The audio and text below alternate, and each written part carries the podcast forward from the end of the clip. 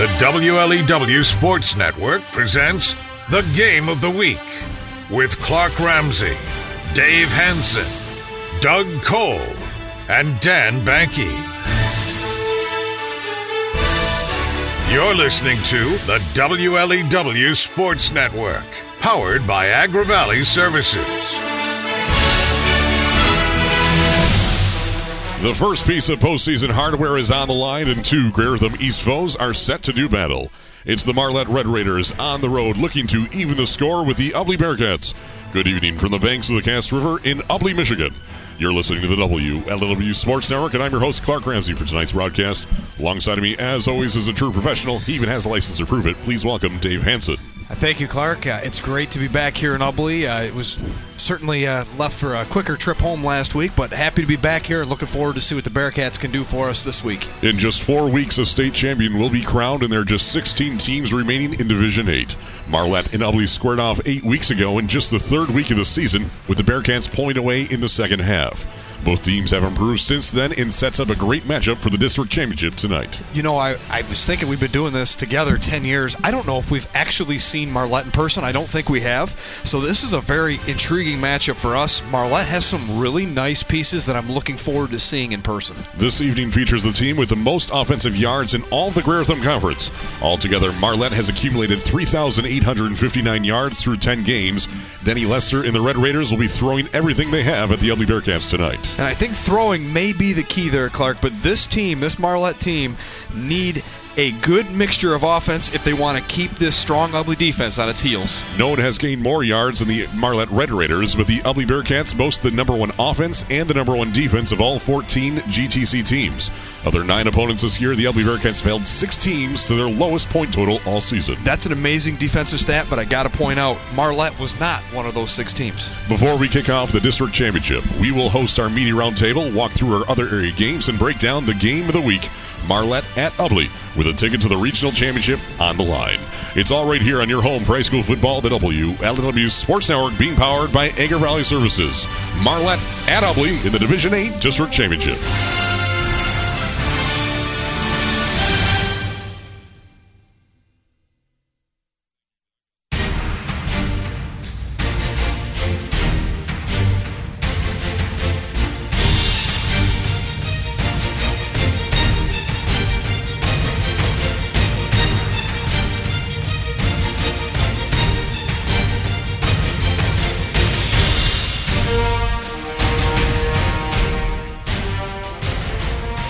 Tonight's presentation of the WLEW Sports Network is being brought to you by Thumb Cellular and Agar Valley Services. Dia Services of Cass City for all your grain handling needs.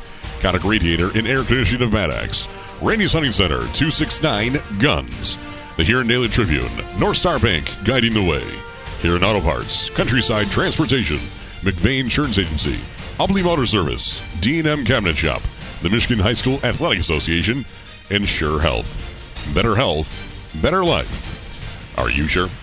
Internet services are provided by Agar Valley Services and the blazing speed of their TrueNet 4G wireless network. Go to agarvalleyservices.com for broadband internet that you can count on.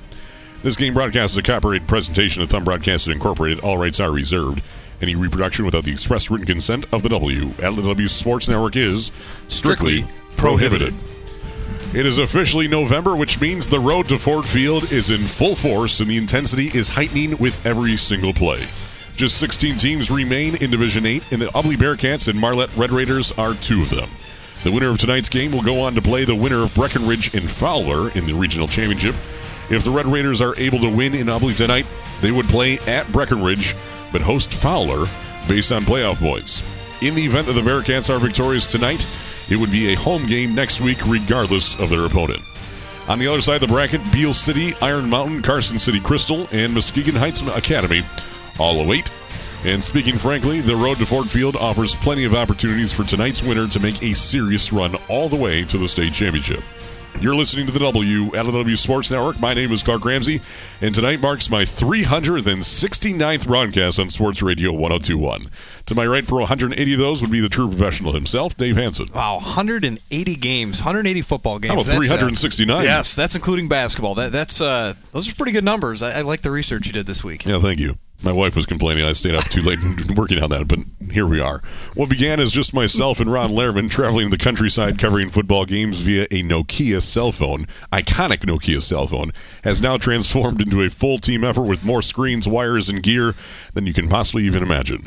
Our director of sports information has been with us since 2013, and tonight is his 98th broadcast with us. Traveling all the way from Livonia, Michigan, would be the one and only Doug Cole, who handles all of our real time stats for us. Doug, good to have you back. Wow, it's crazy. It's been uh, 98 games. Uh, hopefully, uh, we'll make the century mark uh, this year. It doesn't seem like that long ago we got started. Uh, 98 seems like a huge number, but uh, how was your ride up? Did you make any stops? I did. I went to somewhere uh, other than Ubly. It's not too far. I went to Farmer's Tavern in Ruth. Oh, the metropolis of Ruth. How was Farmer's Tavern? It was delicious. Service was great. The food was good. I had a prime rib and uh, couldn't ask for much more. Any- Wow. Yep. So it was good. Well, as Dave and I, that's uh, owned by one of our actual classmates from high school. So Oh. excellent choice there. Does it get the Doug Cole seal of approval? It does. Now, how? What kind of? What, what was your uh, cook of the? What was? What temperature did you get your prime rib at? Uh, you know what? I'm not. Sh- I'm not exactly sure, but Okay. it was medium well. Just say okay. that. All right. All right. So it gets the Doug Cole seal of approval. It does. Okay, absolutely. that's all that matters. So I guess dining with Doug can continue for another week as Doug Cole travels the countryside and finds the local watering holes and gives the Doug Cole seal of approval when deemed appropriate. And much like Doug, the fourth member of our booth has an essential piece to our success, and that would be our director of visual data, Dan Banky, who's our spotter. For 44 broadcasts, Dan has quite literally been our eyes on the field for us, able to somehow see through the dark abyss of the trenches and decipher the ball carrier, tackler, game trends, substitutions, and even who is eating a banana on the sidelines. In short, Dan Banky makes us sound a whole lot better than what we really should. Uh, he really has an eye for it, doesn't he? No pun intended. He, uh, he as a former player, he he absolutely sees things that just the, the average player or average person does not, and that insight is always helpful. Keep especially keep an eye on the ball when these wing T teams. And Dan is on his way to the game right now. And hopefully he doesn't get caught in any parades uh, like he has in, in weeks past. Tonight, though, the road to Ford Field is at its second of five stops, and Marlette and Ubly are looking to get one step closer to the state championship. The Division 8 playoffs are on Sports Radio 1021 and live and worldwide at WLEWSports.com. When we return, we'll have our media roundtable presented by Thompson and Chevrolet. You're listening to the WLEW Sports Network, your home for high school football.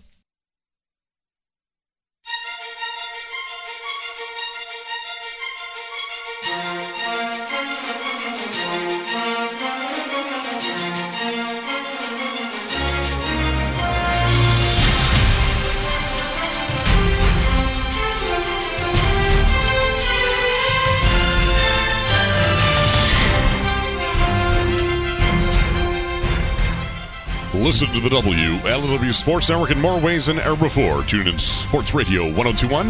Listen live and worldwide at WLEWSports.com. Download the Cruise 102 app on your Apple or Android devices. And now also listen in replay form on WLEWSports.com. Just click on the replays tab or wherever you, you get podcasts. We are also there.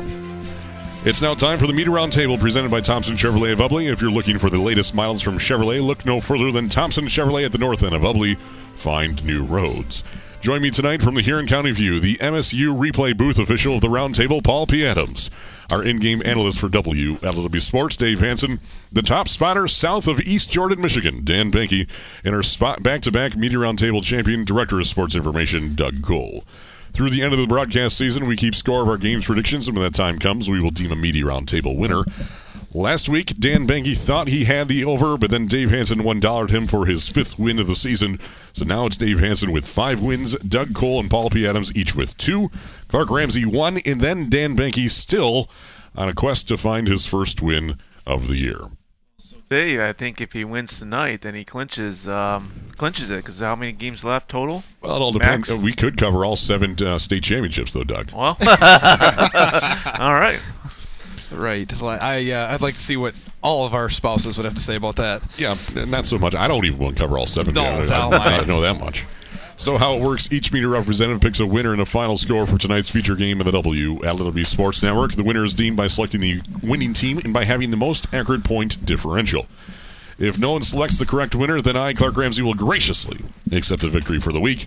Since Dave won for the previous two weeks, it will be the same lineup. So tonight's order is Dan Banky still leading off, followed by Paul P. Adams, Doug Cole, and then last week's winner, Dave Hanson. Gentlemen, sound good? Sounds good Really? to me. Uh, you don't sounds have a like ch- a broken record. You don't have a choice. So well, up first would be Dan Banky. He's on his way to the game, so he sent me his pick via text message. And here's what Dan Banky had to say. He says he's going to be honest. Dan Banky does not know much about the Red Raiders, but two things he does know about them is that they are firing on all cylinders and they are played ugly close the first time they face them. So according to Dan Banky, he thinks we'll be in for a close game, but in the end, he believes Ubly will be able to grind out a hard-fought victory. Dan Banky has Ubly winning this game 31 to 20. The Bearcats by 11 points. Up next, Paul P. Adams from the Huron County View. Yeah, I don't think it's going to be that close. And if it is that close, Dan's going to get his first win, no doubt about it, unless Marlette wins this game. I don't think any of us on this panel are going with Marlette. Um, here's here's my uh, my take on this. Back in week three, Ubly's offense really hasn't changed a whole lot. Uh, that that offense was clicking from the start of the season. But the biggest improvement that the Bearcats have made has been on the defensive side. We've seen that really over the last uh, six weeks or so. And in the last two weeks, Ubly has held its opponent to a season low. I don't know if Ubly can do that to Marlette tonight, but Ubly's going to hold Marlette to a really low number. I'm going to go with the same point differential of the first game they played. I'm going to go Ubly 47, Marlette 12. So give me Ubly by 35. Ubly by 35 And I points. know I'm going to be in the middle of somebody, but that's my take, and that that's my only chance of winning is to try not to play Dave's game. Well, Paul P. Adams, if you're traveling south, take M19, not uh, M53 through Marlette. And Doug Cole, what do you have? Oh, you know what? I this is the first time uh, I think I've seen Marlette, so this will be uh, very interesting. I know they throw the, like to throw the ball a lot, and obviously, if you shut out uh, Cass City, you're doing something right. But I have to agree with Paul on this one. I got Ubly big here. I got them winning 48 to 22. 48 to 22. That would be uh, Ubly. I almost said Bad Axe by 26 points. So the Ubly Bearcats, and for Doug Cole's pick, Wait, wait, 48 wait. to 22. I got it. Dave's going to go i Ubly by 36. I got it. I got it. Write it down, Clark. You don't even ah, need to hear Paul, what Dave's take is. Paul, I say this every week. Don't make me meet you. Sorry. Oh, but All I, right, I am, Dave I am- I am, so waiting for you to do that one week, just right in the middle. Uh, I listen. Tell me so, I'm wrong. So Mar- Mar- Marlette is a team that I think people should be worried about. I I think this team is capable of running the football on Ubly, and that could be scary. This defense has played better. Uh, they ran it right down their throats in the first half the last time around, and in the second time around, in the second half, they completely abandoned it. And I, I hope Coach Lester and company do not do that so we can see a back and forth quality football game and test the Bearcats. And much to your surprise, Paul, I am not going What? with the over. I am not. I'm going with a 24 differential. Actually, I have this game being somewhat competitive, Wow. especially in the first half again. I think Ubly's going to hang around a little bit longer, or excuse me, Marlette's going to hang around a little bit longer. I can't go the over two weeks in a row. My heart can't take it. So we'll go 44 to 20. 44 to 20 in favor of the Bearcats. Dave Hanson by 24 points. So the experts have spoken in all four, taking the Ubly Bearcats. We have on the low side Dan Banky taking Ubly 31 to 20 by 11 points. Dave Hanson taking Ubly by 24 points, 44 to 20. Doug Cole taking Ubly by 26 points, 48 to 22, and Paul P. Adams taking Ubly by 35 points, 47 to 12. I'll leave it at this. If if Paul hits with the over, I'm going over next week. It doesn't matter what it is. Well, you do have a little cushions, so Well, you, you do can't that go. If. I hit with the over, you can't go over me, buddy. That's true. That's true. Yes. Good point. Uh, all right, let's take a look at other area games going on, and we'll start out on eight-player football. The North Huron Warriors are on the road, and they're taking on the Wolverines of Au Gres-Sims. Both teams undefeated. North Huron beat Mount Pleasant Sacred Heart last week, 48 to 21, and that ties the most wins in school history with 10 0 record. Au Gres-Sims beat Peck 68 to 42. Struggled in the first half against the Warriors or the Peck Pirates. Week eight, North Huron beat Peck 50 to 18. Yeah, North Huron's already scored scored a school record in points this year. They're going to get a school record in wins in this game. I don't even think it's going to be close. It could be close for a half. Uh, Au Gres-Sims has scored a ton of points, but they have not faced a team with the physicality and running game of North Huron. I've had all my North Huron friends texting me, calling me, "How's this game going to go?" North Huron pulls away in the second half. I say by three, maybe even four touchdowns. North Huron's going to win this game fairly easily in the second half. I, I just I worry about Augrey's defense. You gave up 42 to Peck. No offense to Peck. That's a lot of points you gave up uh, to a team that Mar, uh, excuse me, North Huron handled without much trouble. So I think it's more of the same. I, I think it's it's North Huron, couple scores, a, a, couple scores a quarter. I think they put up another 50, but I definitely don't think Au Gres-Sims even gets half of that. I think North Huron wins easy. And that is, of course, the regional championship, as there's half the teams in eight-player football in the playoffs, so they are one week ahead of the 11 players. So that's the regional championship. On the other region, the winner of the North Huron Au Gres-Sims game will go on to play the winner of Colon, the Magi against the Orioles, Colon against Morrice. Colon is 8 and 1, Morrice 10 and 0. Morrice is quarterback for the season. Has 2,180 yards rushing and 42 touchdowns. Colon, their only loss would be to Lenawee Christian, one of the closer games Lenawee Christian had, 47 to 21. Last week they beat Portland St. Patrick 35 to 13. Yeah, I'm, I'm a voter for the AP All State eight player team. Uh, he is on my radar for uh, uh, AP Player of the Year for sure. Um, love the Magi, one of my favorite nicknames. I know it is yours too, Clark, but uh, Morrice is just on a different level in this game. I, I, I think they, they are. Um, a favorite to get to that championship game. The other favorite is on the other side of the bracket, Powers North Central. I thought you were going to say Marion. No, Powers North Central's on a mission. No, and then that, that's a game that I think we're all looking forward to. I know it's a couple weeks out, but that's the game we're all looking forward to is Morrice and Powers North count Central. the Warriors out.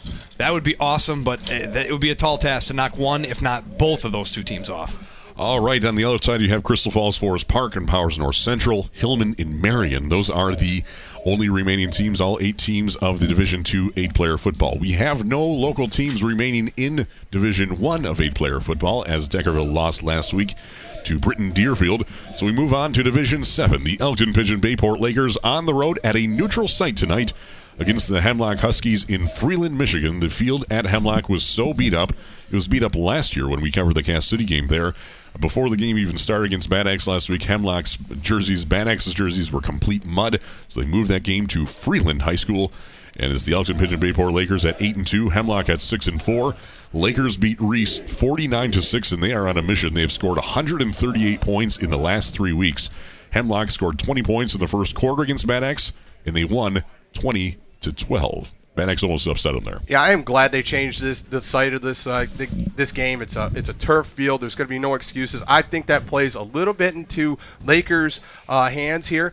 Lakers has a turf field on their campus. Uh, they know how to handle that, um, and just their their offense, their defense, everything's been clicking. Talking to Coach Lavasser last week, he's been waiting for it to all come together. It's come together at the right time. You know, they they took their lumps uh, with a couple of losses, but they've learned from those. This Laker team is as hot as any team going. I think they win this game. I think it's a couple touchdowns. I think Bad Axe uh, would have and could have beat Hemlock if if the if they get a bounce go the right way. If they're they weren't missing four or five starters on both sides of the ball, I think Bad Axe gets another chance and they beat them. And I think Lakers certainly will have no issues beating Hemlock on that neutral field. And that is Region 2, District 2 in the district championship there in Freeland.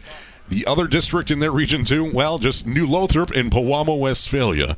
New Lothrop is the defending Division 7 champions. Pewamo, Westphalia, one of those blue chip programs. The fourth time in five years that New Lothrop and Pewamo, Westphalia are meeting. In 2019, their last time, Pewamo, Westphalia won 36 to 35 in one of the best games in high school football, and that was Pewamo's state champion. In 2018, New Lothrop won 26 to 14. New Lothrop ended up being state champion in 2017. Pewamo, Westphalia won 35 to 14 and went on to be the state champion. I think it just goes to show the the level of play in Division Seven that you have two blue blood programs meeting in the districts, and there's going to be a lot more of these matchups. But with that said, Pewamo Westphalia is on a, on a whole different plane right now. They ended the season with a with a very good win against last Lansing Catholic Central, who's still alive, and I believe in the Division Five or Division Six. I think it's Division Six. They're playing Millington tonight, so uh, you know that is a quality win. Uh, Pewamo Westphalia just seems to have, uh, you know, they they kind of took a little bit of a dip, but they're back on the upswing. P Dub all day. I think so too, and the fact that they're playing this game at home just makes it that much tougher. New Lothrop can be a really tough team. We've seen them; uh, our, our, Greater Thumb teams have ran in before, but even this team is on another level to that. Pewamo Westphalia on a league of their own. They're going to win this game. In Division Eight, of course, we have Marlette and Ubly, the game of the week, and then we have those picks in already. On the other side, in Region Two, District One. The Fowler Eagles are on the road at Breckenridge taking on the Huskies. Breckenridge struggled to beat Vassar last week. 26 0 was the final, but it was 6 0 Breckenridge over Vassar at halftime. Fowler has allowed one touchdown or less in the last five weeks. I, I picked Breckenridge, uh, and have I had I known that uh, that little stat, I probably would have went with Fowler. But I'm going to go with Breckenridge. They're just a few years removed from uh, ending Harbor Beach's season in the in the semifinals. You guys remember that game? It was a great game over there at uh, Chesaning. So uh, you know they definitely have some pedigree to that program. So I'm gonna I'm gonna stick with Breckenridge as my pick. The games in Breckenridge, uh, they're eight and two. That was really eye opening when Vassar hung around, but Vassar has played a little bit better. I'm not so sure. I think all this bodes well for the winner of the game in front of us. I think their chances of winning next week's game, no matter who wins, goes up. But uh, I think in the back of my mind, I'm rooting for Breckenridge, hoping we can uh, continue our Friday night games for another week. And the experts have spoken on our final game. That's Marlette at Ubly, the game of the week here on the WLEW Sports Network. And we have Dan Banky taking Ubly by 11 points, 31 to 20. Dave Hanson taking Ubly by 24 points, 44 to 20. Doug Cole taking Ubly by 26 points, 48 to 22, and Paul P. Adams taking Ubly by all 35 points, 47 to 12 in favor of the Ubly Bearcats. It's time for a short break. When we return, we'll take a look at the away team, the Marlette Red Raiders, right here on the WLEW Sports Network, your home for high school football.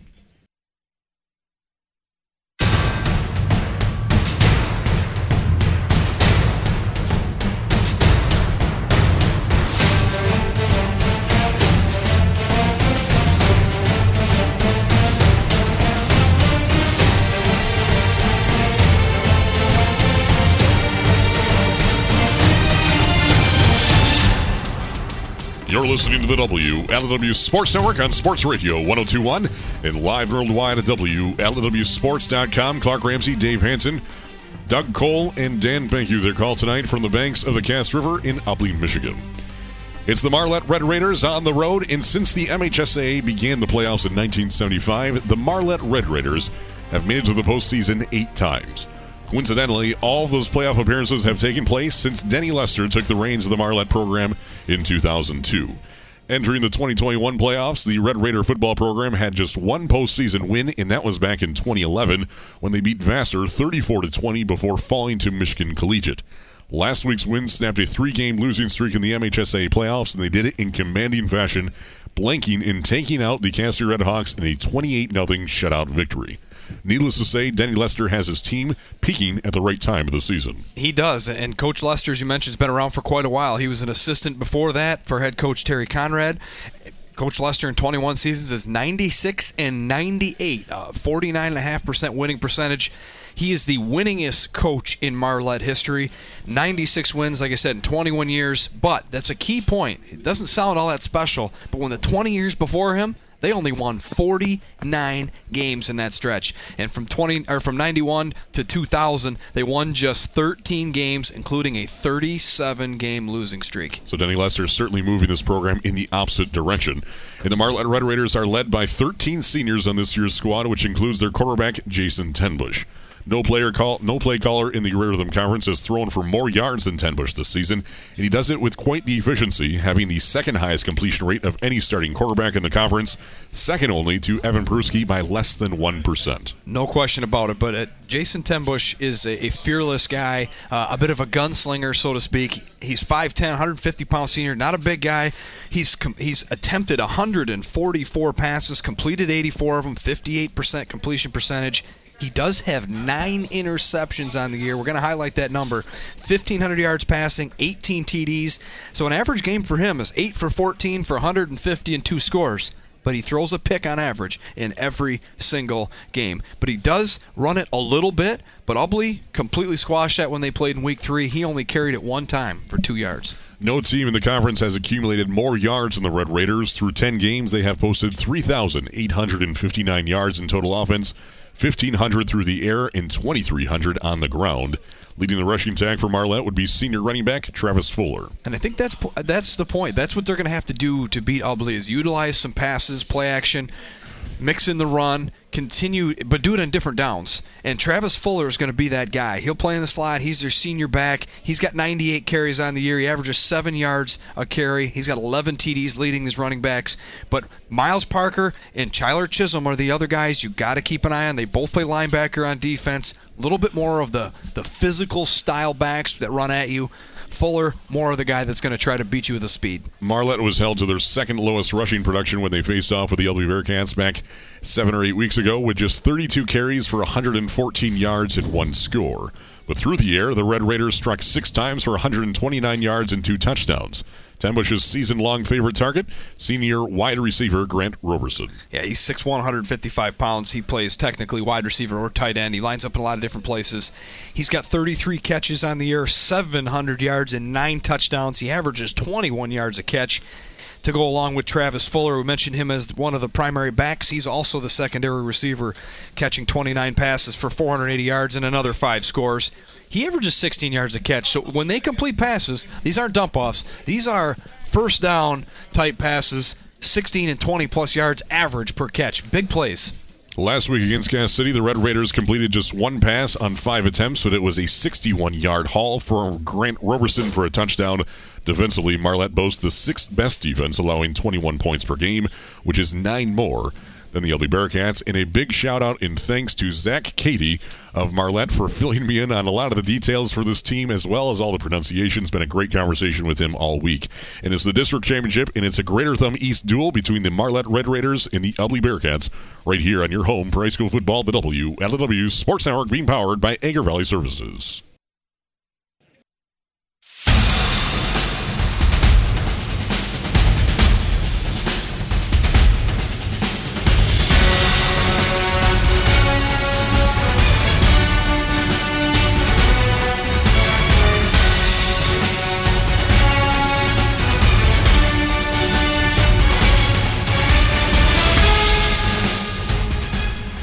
In the last 21 seasons, the Ubly Bearcats have made it to the postseason 19 times, the best in the area. In three of the last five seasons, the Ubly Bearcats have made it to at least the state semifinals three times, including the last two years in the state championship game in 2020. And for the fifth time in the last six years, the Ubly Bearcats find themselves in the district championship Leading the way for the Bearcats would be head coach Eric Sweeney. That's right. Eric Sweeney took over after Bill Sweeney retired in 2019. In just two seasons, he's 19 and three, winning 80 86% of his games. The winningest Ubly coach to their first 22 games. 15th appearance in district championship, going for ninth district title in school history.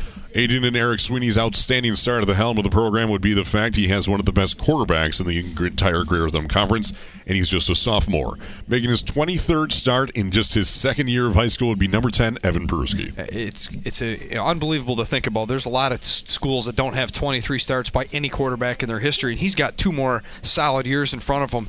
But Evan Peruski is everything that you'd want in a player. He's a he's their quarterback. He plays defensive back. He's got 90 carries for over 900 yards and 15 touchdowns. Averages nine and a half yards a carry, which is third most in the Greater Thumb Conference. Uh, last week had 11 carries for 148 yards, leading the team, and three touchdowns. Passing, he can do that too. He's 13 to 22 on the air. He does have a pick, but almost 400 yards passing and six TDs through the air. And they haven't had to use it lately. They haven't completed a pass since week six. Just two attempts ever since then as well. Haven't needed it, but this team is, is really coming around. The running game has been outstanding. The Bearcats are the most efficient and productive offense rushing team in the entire Greater Thumb Conference. As a team, Ubly averages eight and a half yards per carry, and they've run the ball a total of 352 times for a ridiculous 2,969 yards. And that's just in nine games because of their win by forfeit against Capac. Evan Peruski may be the team's leading rusher, but it's just by 33 yards. Mark Heilig is the leading running back out of the backfield for the Orange and Black. Yeah, he's the guy that they're going to utilize quite a bit. He plays in that the middle of that T, the fullback. He likes those quick hitting spots I mentioned last week. He kind of plays that Carson Haleski role of previous years. So a lot of times he goes for two yards straight into the teeth of that defense. But if it's blocked properly and he makes that linebacker miss, he can go in a hurry. Your other guys, Logan Mueller was sort of the second half hero against Bad Axe. He's definitely the third running back option in the backfield, but the true change of pace back. He's got eight touchdowns, uh, excuse me, seven touchdowns on the year. He averages nine yards a carry. And then senior running back Colin Oberski is the true horse fullback, the bruising back. Even though he had a 60 yard run last no week, they can all beat you. They all have their roles. And when this team blocks appropriately, they can simply wear you down in an evening of football. In the last three weeks, the Ubly Bearcats have attempted just two passes. Despite that, they have passed for nearly 400 yards and six scores, all on just 22 attempts and 13 completions. Leading the way would be Evan Peruski's favorite tight end and wide receiver, Kyle Sweeney. Kyle Sweeney, no doubt, uh, that tight end position is their best weapon when it comes through the air. Seven catches leads the team. May not sound like a lot, but 257 yards. Three of those went for touchdowns. He averages 36 yards every time he catches the ball. And then your your drop off backs, your dump off backs when he's not there. Colin Oberski and Matt Brandel have a couple catches apiece. Uh, Brandel having two touchdowns to boot. Defensively, you will not find a better team in the Greater Thumb Conference than the Ubly Bearcats. Every single week, the Bearcats have improved with less points allowed every week as the season has progressed. Of Ubly's nine games, they have held five of their opponents to their lowest point total, something that does not happen by chance. Leading the Ubly defense would be an undersized but overpowering linebacking core with Aiden Makoviak and Cannon Peruski. And I'm glad you mentioned those two because they fill an important void left to graduation last year, and they have simply gotten better as the season goes on. And the best part, they're both underclassmen. Aiden Makoviak is just a junior, 66 tackles on the year. He's got two defensive touchdowns to go with it. And Candon Peruski didn't even hear about him the first half of the year. He is a guy to be reckoned with on defense. He's making a lot more plays. Just a sophomore, but at 5'9", 5'9", 175, he's got 47 tackles of his own, and one of the team leaders last week was six against Harbor Beach. We are less than 15 minutes away from kicking off the district championship, and it's the Ubly Bearcats hosting the Marlette Raiders on the bank of the Red, I think, yes, sir, now the Red Cedar. Keep it locked on, your home for high school football. And up next, we'll do a direct comparison between the Red Raiders and the Bearcats. It's all on the WLEW Sports Network, being powered by Agri Valley Services.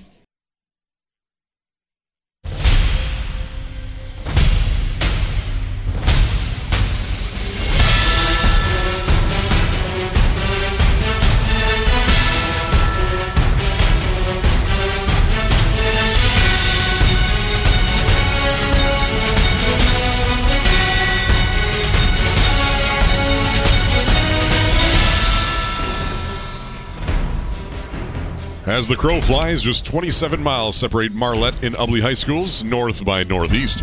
For those coming from Marlette tonight, it's a 38 minute journey. You can either take M53 to Atwater Road, but I would suggest Marlette Road to Jewel Road until M46, then north and M19. Tonight features the smallest and third small schools in the Greater Thumb Conference. Ubly at 170 in high school, a reduction of 8 over last year. According to the MHSAA, Marlette has 229 students, 12 less than last year. So if we're going by student enrollment only, it's Marlette by 59 students. Marlette and Ubly have faced off with each other every year since the Greater Thumb Conference was formed in 97, with the exception of last year as they were scheduled to play in week three, but the season did not start until week four due to COVID. All in all, they have played 24 times. Ubly leads the overall series 18 to 6, winning the last six of seven and seven of the last 10. The last victory for the Red Raiders came in back to back years 35 26 in 2014 and 57 15 in 2013. This year, Ubly is averaging 43.7 on offense, the best in the Greater Thumb Conference. Marlette is close behind and at number two, scoring 39 points per game. So on offense, going by the averages, it's Ubly by 4.7 points. Marlette and Ubly squared off back in week number three, with Ubly winning 56 to 21. However, that game was tied 21 21 just a few minutes before halftime. On defense, Ubly also boasts the conference's best, allowing just 12.1 per game. Marlette has the sixth best defense, yielding 21.2 points per contest. So, if going by defensive averages only, it's Ubly by 13.8. Las Vegas has set the line for the game in their confident line unless it's wrong. Our colleagues at the Ohio State University in the Virginian Democratic Headquarters Sports Wagering Department said after factoring in all possibilities, stats, injury, weather, and location, the spread for tonight's game sits at Ubly 18 and a half points. Today is the 309th day of the year, meaning just 56 days until New Year's Eve. We'd like to say hello to all of our listeners tuning in tonight, whether you're currently on your way home to the game, onto the way the game's still out on the fields, or perhaps you're flying home right now via Huron County Memorial Airport. Which, Dave, that leads me to this week's trivia question local air traffic. Local Let- air traffic. Yeah, let's do it. All right, so from here at Herb Field, Huron County Memorial Airport is located just five miles northwest. Marlette is also home to an airport, the Marlette Township Airport, located just southwest of town on the outskirts of town. Marlette Airport has two runways, each at roughly 3,500 feet. Bad Axe has two runways as well, one at 3,500 and the main runway at 5,009 feet. On average, Dave, my first question to you is on average, what airport has more air traffic in a week? More air traffic in a week. I don't have a clue, so I'm going to take a guess, and I'm going to go with. To go with Marlette. Uh, you would be correct. Marlette averages 189, Bad Axe 121. That comes out to an average of 27 flights a day at Marlette Township Airport, 17 at Huron County Memorial, with a wide tra- variety of traffic ranging anywhere from Singer propeller planes to mid-sized jets in Bad Axe, thanks in part to that longer runway.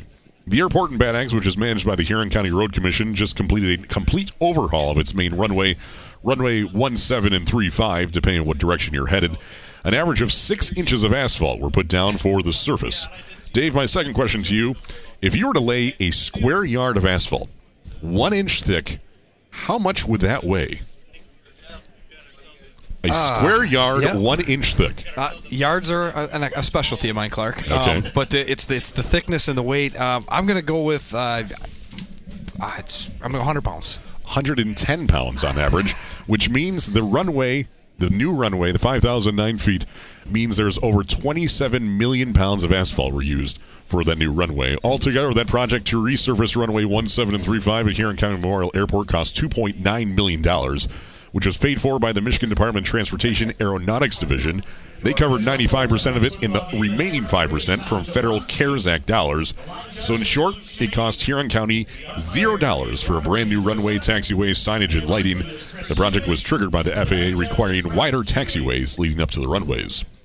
Axe may be home to the airport, but Ubly is home to the world famous Ubly Dragway. Dave, my final question What is longer in length? The main runway at Huron County Memorial Airport or the entire length of the Ubly Dragway? this one could get you a drink in a bar somewhere. Th- This one could. I'm gonna I'm gonna stick with uh, the details you gave earlier. I'll- I'm gonna stick with the the, the main runway. Well, you'd be correct by about 1,800 feet, actually. Runway 17 and 35 is 5,009 feet. The Ubly Dragway races on a quarter of a mile track, which is about 1,200 feet. But the entire length is in roughly 3,200 feet. And speaking of two teams with the pedal to the metal, Dave, what are your three keys to tonight's game? We're going to start with the uh, the visiting team, the Marlette Red Raiders, and and I think this game starts for them. They have to slow the pace down and establish the running game first. And if they're able to do that, play action pass will be a weapon early and often in this game. So we know they can run the football. Can they do it against Ubly? They did for a half. Can they maintain those drives and finish some drives? That's another question. But I do think if they're able to mix that running game and play action pass together, they can cause some problems for this undersized Ubly defense. On this other side of the ball, I, I got to continue to keep my eye on that undersized offensive line for the for the uh, Ubly Bearcats. They are going to have to continue to win in the trenches. Doesn't matter if if these guys are a little bit bigger. Doesn't matter. They they understand where they need to be, how they chip, how they knock those guys off balance just for a split second, and allow that running back to get through the gap. They need to continue to do that and establish their position in the trenches. And then for Marlette, don't panic. Don't panic. Last the last time they faced off in week 3, that's exactly what they did. They were in this game for a half, 21-21 with about 2 minutes to go in the half before Ubly put up a touchdown to take the lead, and when they come out of the locker room, they panicked. They they abandoned their their their play calling. They went to straight passing. Ubly was ready for it. They are the masters of making adjustments, and that's exactly what happened. They took them out of their game, and when you do that, the Ubly Bearcats win, and they win every single time. So for Marlette, stick with the game plan make things happen. You can hang around this game. It's four quarters long. They certainly have an ability to hang around and make this game interesting. Current conditions in Ubly, Michigan are 43 degrees with partly cloudy skies. They're calling for a 2% chance of rain this evening. So similar to your milk uh, quality there. Winds are out of the south at 5 miles per hour and gusting up to 8 miles. Visibility is at 10 miles. Barometric pressure is at 30.32 inches and dropping. Watch out. And the dew point is at 34. It feels like it's 40 degrees out. The humidity is at 70%. Sunset is at 6:17 tonight, and we're currently in a waxing crescent moon phase, the second favorite moon phase of the WLEW Sports Network. So I think it's safe to say it is a beautiful night for football. Sunrise at 8:14 this morning, sunset at 6:17. So November 5th, 2021, we have 10 hours and 3 minutes of daylight. We have lost 3 hours and 26 minutes of daylight since our first broadcast. And a reminder, we fall back an hour this Sunday at 2 a.m. Ubly won the toss, elected to receive, so they'll start on offense. Your officials tonight, your referee, Tom Jablonski. Your umpire, Luke Schmiggy. headlinesman, Robert Hinoja. And line judge, Chris Shoemate. And your back judge, Brent Shoemate. The Marlette Red Raiders, they brought the band tonight, and we have a joint performance between the Ubly Marching Band and the Marlette Marching Band with our Star Spangled Banner. Ladies and gentlemen, it's our national anthem in the district championship game. With a performance of the Star Spangled Banner.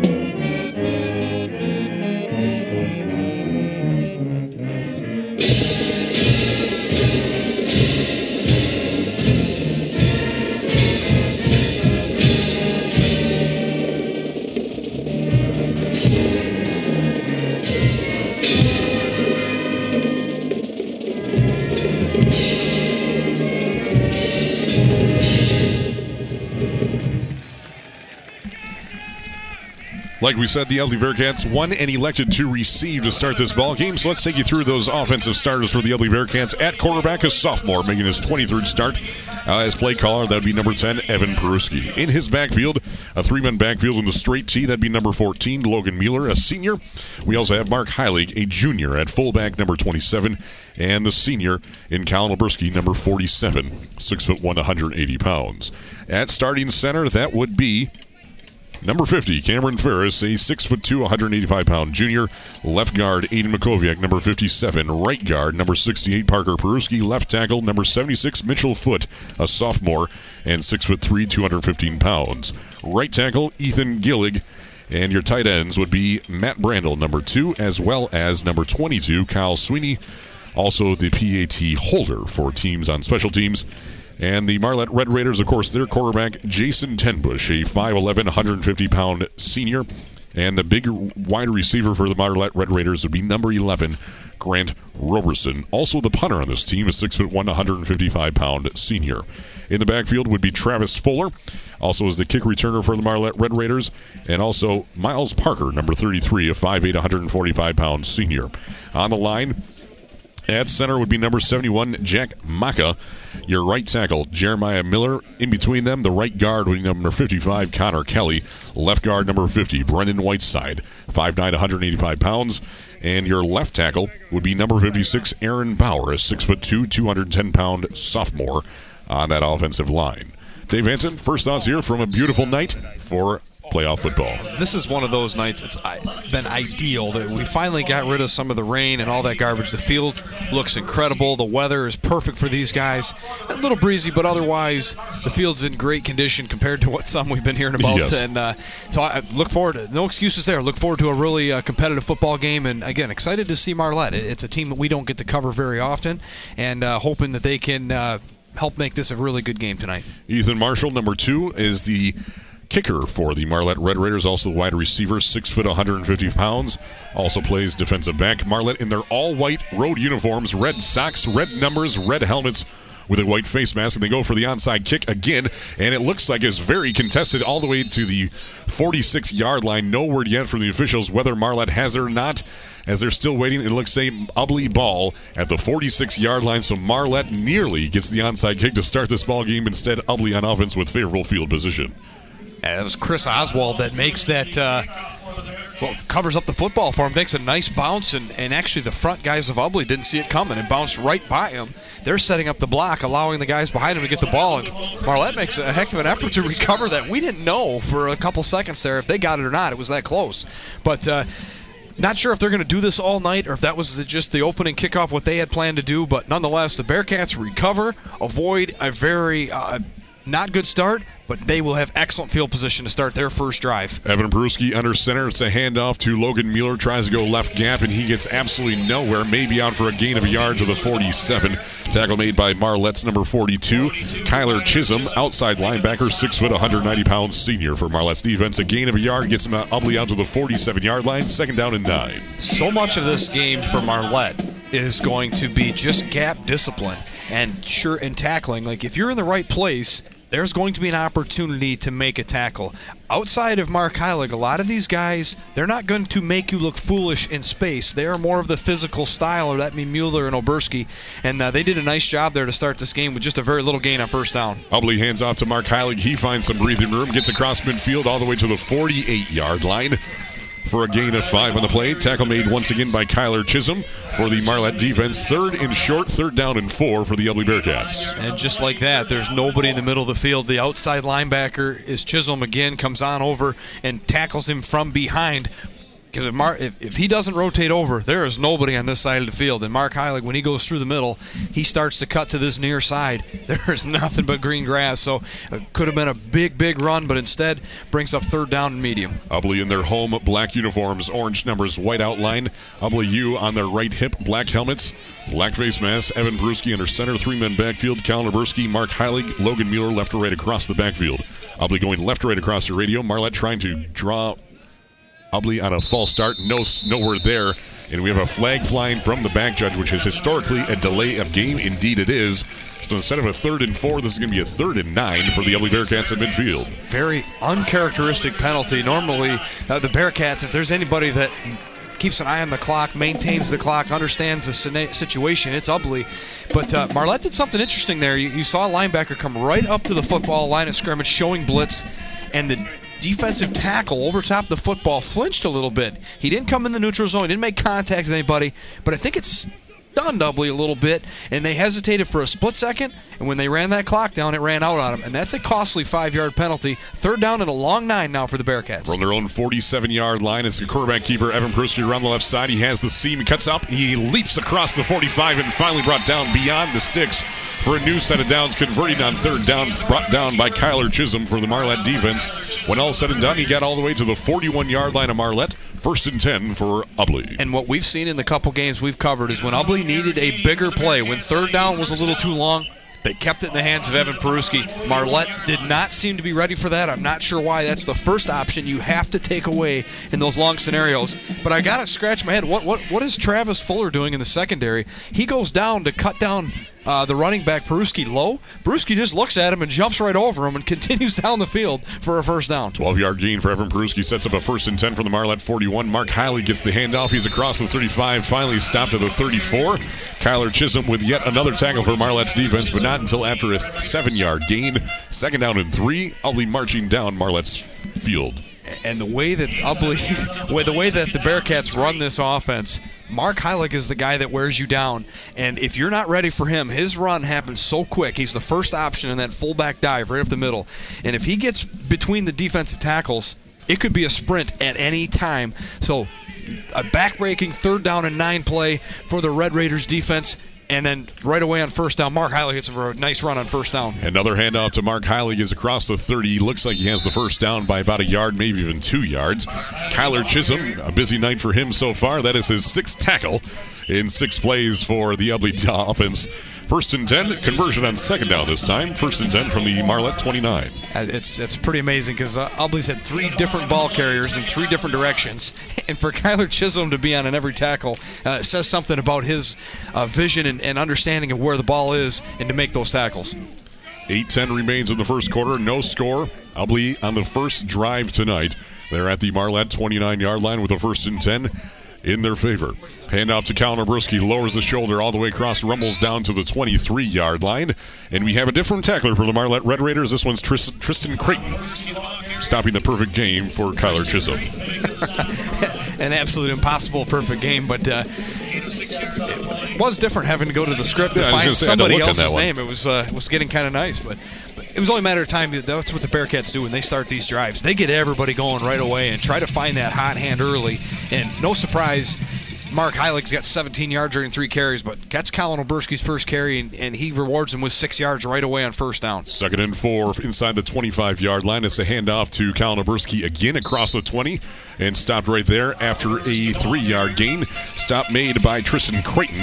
Obviously, they uh, switched hands there. Now a third down and a yard to go right at the 20 yard line for the Ubly Bearcats inside the red zone. And Colin Oberski, he tries the right side, back-to-back plays, which Ubly does more than anybody. They get a successful play, they go right back to it, and it was very successful again as they get that three-plus yards that they want every time they hand the ball off, and third down becomes just one yard away. 6.50 remains in the first quarter. A third and one. It's a handoff to Mark Heilig. He has the first down and gets all the way out to, looks like about the 16 yard line. They needed a yard, and instead he got four. Tackle made by Marlette's Jeremiah Miller, defensive lineman, 6'2, 230 pound uh, senior. I love how Heilig handles that because it- when you're watching this play from where we're at, the line of scrimmage is completely bottled up. And when he gets the football, he simply just goes over top of those defenders. It looks like a one yard gain. But by the time he's done extending that football, fighting for extra yardage, he gets four and makes it look effortless. Almost halfway through this first quarter, Ubly still on the first possession this evening. It's a handoff to Colin Oberski. Rumbles across the 10 is dropped right there.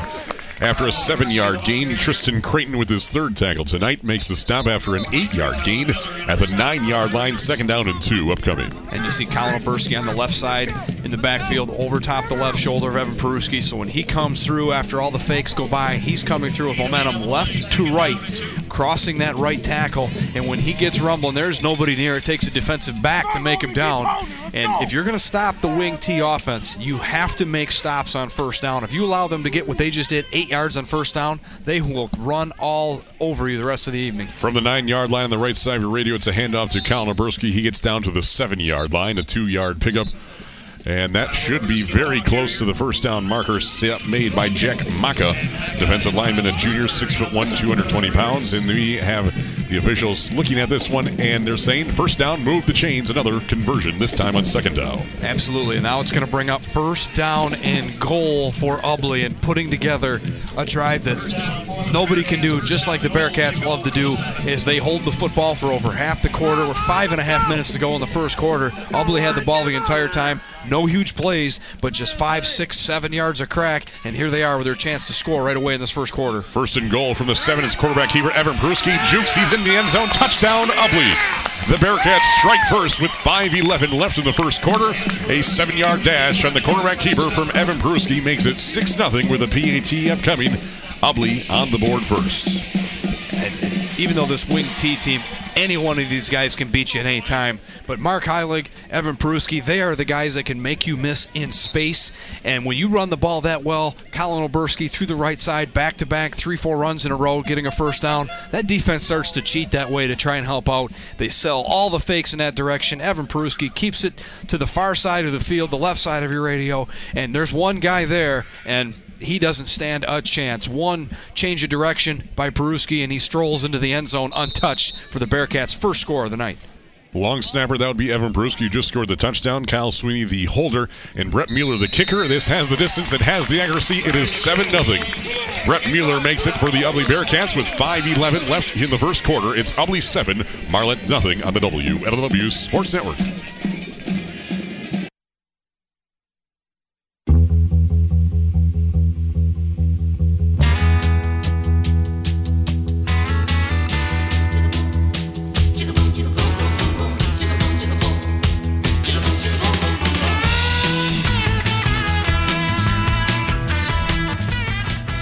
Ubly's kick from Brett Mueller gets all the way down to the nine yard line. It's muffed by Colin Miller at the nine, but he gets picks it up and he gets out to the 15 yard line for a six yard gain. First and 10 for the Marlette Red Raiders, trailing 7 0 after Ubly marched 11 plays down the field, took 6 minutes and 49 seconds off the clock, and then replaced it with 7 points, making it 7 0 Ubly leading. It's one of the small details that we really didn't talk about in the pregame that is definitely in favor of the Bearcats, and it's special teams.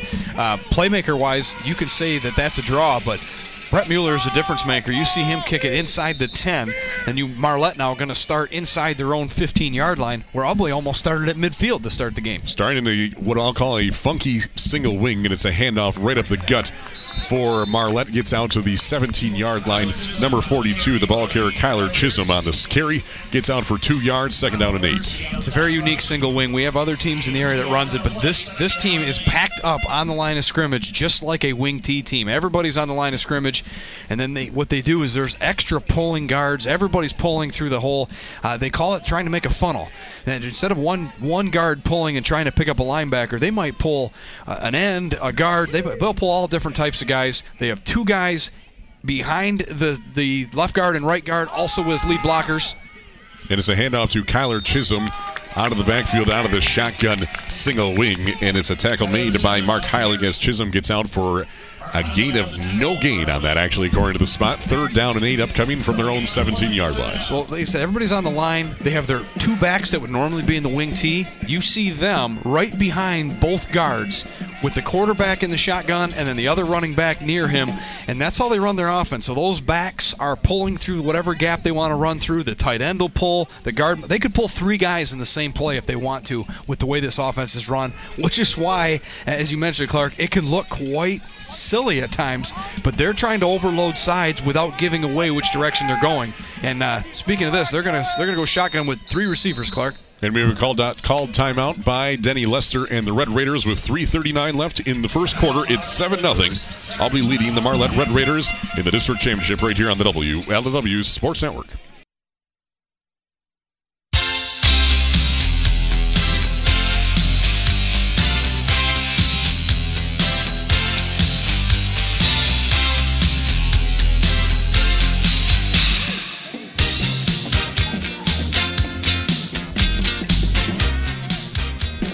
Marlette calling their first time out of the evening. They're uh, facing a third and eight from their own 17 yard line. Marlette on the spread formation. Tenbush in the shotgun by his lonesome now, two wide each way for the Red Raiders in their road white uniforms. Man in motion, that would be Travis Fuller. And back to pass, Tenbush rolls to his right to the far sideline, going to throw this downfield, and it's brought in by Colin Miller on the far sideline across the 30, converts on third down. They needed eight yards, and he got all the way out for about 15 yards, and that one stop made by Kyle Sweeney. So if you're Marlette, you do not want to have to lean on the play that just happened. They, they do a ton of motion. They got guys moving in all different directions, trying to throw Ubly off, but they tip their hat. They know when they put a guy in motion, the Ubly defender follows. So it tells them it's man-to-man coverage. And in coverage that time was Kyle Sweeney, but Tenbush does a great job feeling the pressure, rolls to his right, and makes a throw on the run in extremely tight coverage by Kyle Sweeney, but enough for a first down for Marlette. Out of the spread, it's a handoff to Kyler Chisholm. Breaks out of two tackles across midfield into Ubly territory and finally brought down inside the 45 by number 10, Evan Peruski for the Ubly secondary. A huge run that started the 33-yard line of Marlette's own territory inside Ubly's territory at the 41. You saw in the first series that Ubly had the ball it was third down and nine, and they get a they get a big play to get a first down. The defense then on the next ensuing play gives up another big play. Here it is again, the other side of the ball. Marlette gets a big conversion for a first down. What do they do? They run it for another big play. Comes back to back, and now you're going to see them after a, a single wing run go to four wide receivers. A spread formation, another handoff to Chisholm. And he goes right up the gut and he gets out for a hard fought yard to the 40 yard line as Ubly's front line was there to snuff, sniff that one out right away. Number 79, that would be Camden Peruski on the stop. Linebacker, second down and nine from the LB 40 yard line. 2.29 left in the first. It's 7 0 Ubly Marlette on their first drive tonight. Nice response there by the Bearcat defense. They had just give up back to back big plays, back to back first down. And with the ball now on the 40 yard line, they come up with a big stop, allowing virtually no gain by that running back. Roberson wide left. Tenbush looking to pass now scrambles to his right, and he's going to try and get out of bounds. He does for a loss of three on the play, forced out of bounds by Chris Oswald, the defensive end, forcing him out and stops the clock with 2.04 here in the first quarter. And Marlette's going to be facing a third down and 12. I like I like the I like the play action call there. The offensive line holds up pretty well, but Tenbush still feels like there's pressure. He rolls out to his right, and when you look down the field, Ubly has everybody covered. You see Marlette's receivers roll to that side to try and help him, but they get bottled up. Somebody has to come to the sideline, somebody has to come closer to the ball, and the third one has to go down the field and split up a little bit. Ubly though, questioned their pass defense before the game started.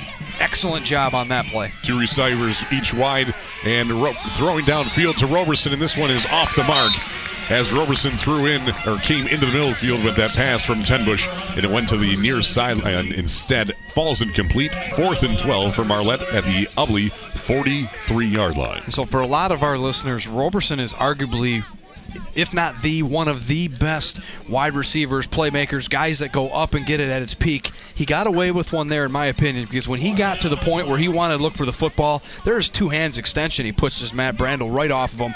Um, that's a, something we're going to have to keep an eye on. But when he turned around for the football, it was too late. He needs to locate the football instead of worry about pushing off. I think he could have made a huge catch there. there uh, that is a mismatch. Roberson is significantly taller, and when he goes up and gets the ball, he is tough to defend. Tough assignment for Matt Brandel, but he wins that round. Fourth and 12. Marlette going for it from the 43, throwing downfield. Tenbush to the near far sideline, and this one is intended for Travis Fuller over his head out of bounds. And Ubly's defense holds strong. Marlette comes up empty handed and turns the ball over on downs. Ubly back on offense with a minute 53 left in the first quarter, leading 7 0. I'm not sure if that's I trust my offense too much or I don't trust my defense at all there with that call on fourth down and extremely long. But two things got to happen different from Marlette if you're going to run that play. On fourth down and 12, your quarterback can't throw it out of bounds. Uh, he gave his receiver no chance to go up and make a play. And if I'm going to throw it in coverage, I'm throwing it to Roberson. He did not do that there, and that is a good thing for the Bearcats. And that pass defense stands strong and puts it in their hands of their offense for the second time tonight. Ubly coming out in his uh, wing tee to the right, and it's Cal Oberski gets the handoff, and he's finally stopped at the 49 yard line after a six yard gain. Stop made by Travis Fuller out of the secondary, 5'9, 150 pound senior for this Marlette squad. Second down, three and a half to go for the Ubly Bearcats right at midfield. Nice run there by the Bearcats, and that's what they are going to try and do to this Marlette team all night long. Is they're going to keep their offense on the field, they're going to slow down the pace, and they're going to try to grind out first downs. And if Mark Heilig or somebody else hits them for a big one, they'll be happy. But for otherwise, they want to keep Tim Bush in that offense right where they are on sidelines or playing defense. Wing T to the right, Logan Mueller, the wing back to the right, and Kalinowski gets another handoff, and he's brought down at the Marlette 49 yard line by Brendan Whiteside, the middle linebacker, 5'9, 185 pound senior. A gain of a yard, third down and a yard to go, maybe a yard and a half there. Ubly inside Marlette territory, less than a minute's play here in the first quarter. So you saw this on the last series. They went about three runs in a row to Oberski, to the right side, to the near side, our side of the field, and then just when they needed that touchdown run, Peruski kept it to his left, the opposite side, after they had Marlette leaning the wrong way. Keep an eye on Peruski to keep it again here one more time coming up. Same formation, wing T to the right. Evan Peruski under center as a handoff to Mark Heilig has the first down, and he's finally dropped to the 44. After a gain of five, they needed just a yard and a half. Tackle made by number 42, Kyler Chisholm. When in doubt, say his name. First and 10 for the Ubly Bearcats, converting on third down. And they had the right idea. They they run it. They fake that run to Oberski, and, and that's where the defense leans, and they hit him with that quick fullback handoff to Heilig right up the middle. He does not leave that direction straight away towards the end zone. Gets plenty, four or five yards, and another set of downs here to end the quarter. And we've reached the end of the first quarter with a 7 0 ball game. Ubly Bearcats in favor on top and back on offense right here on the W. Sports Network, 7 0 after 12 minutes of play against the Marlette Red Raiders.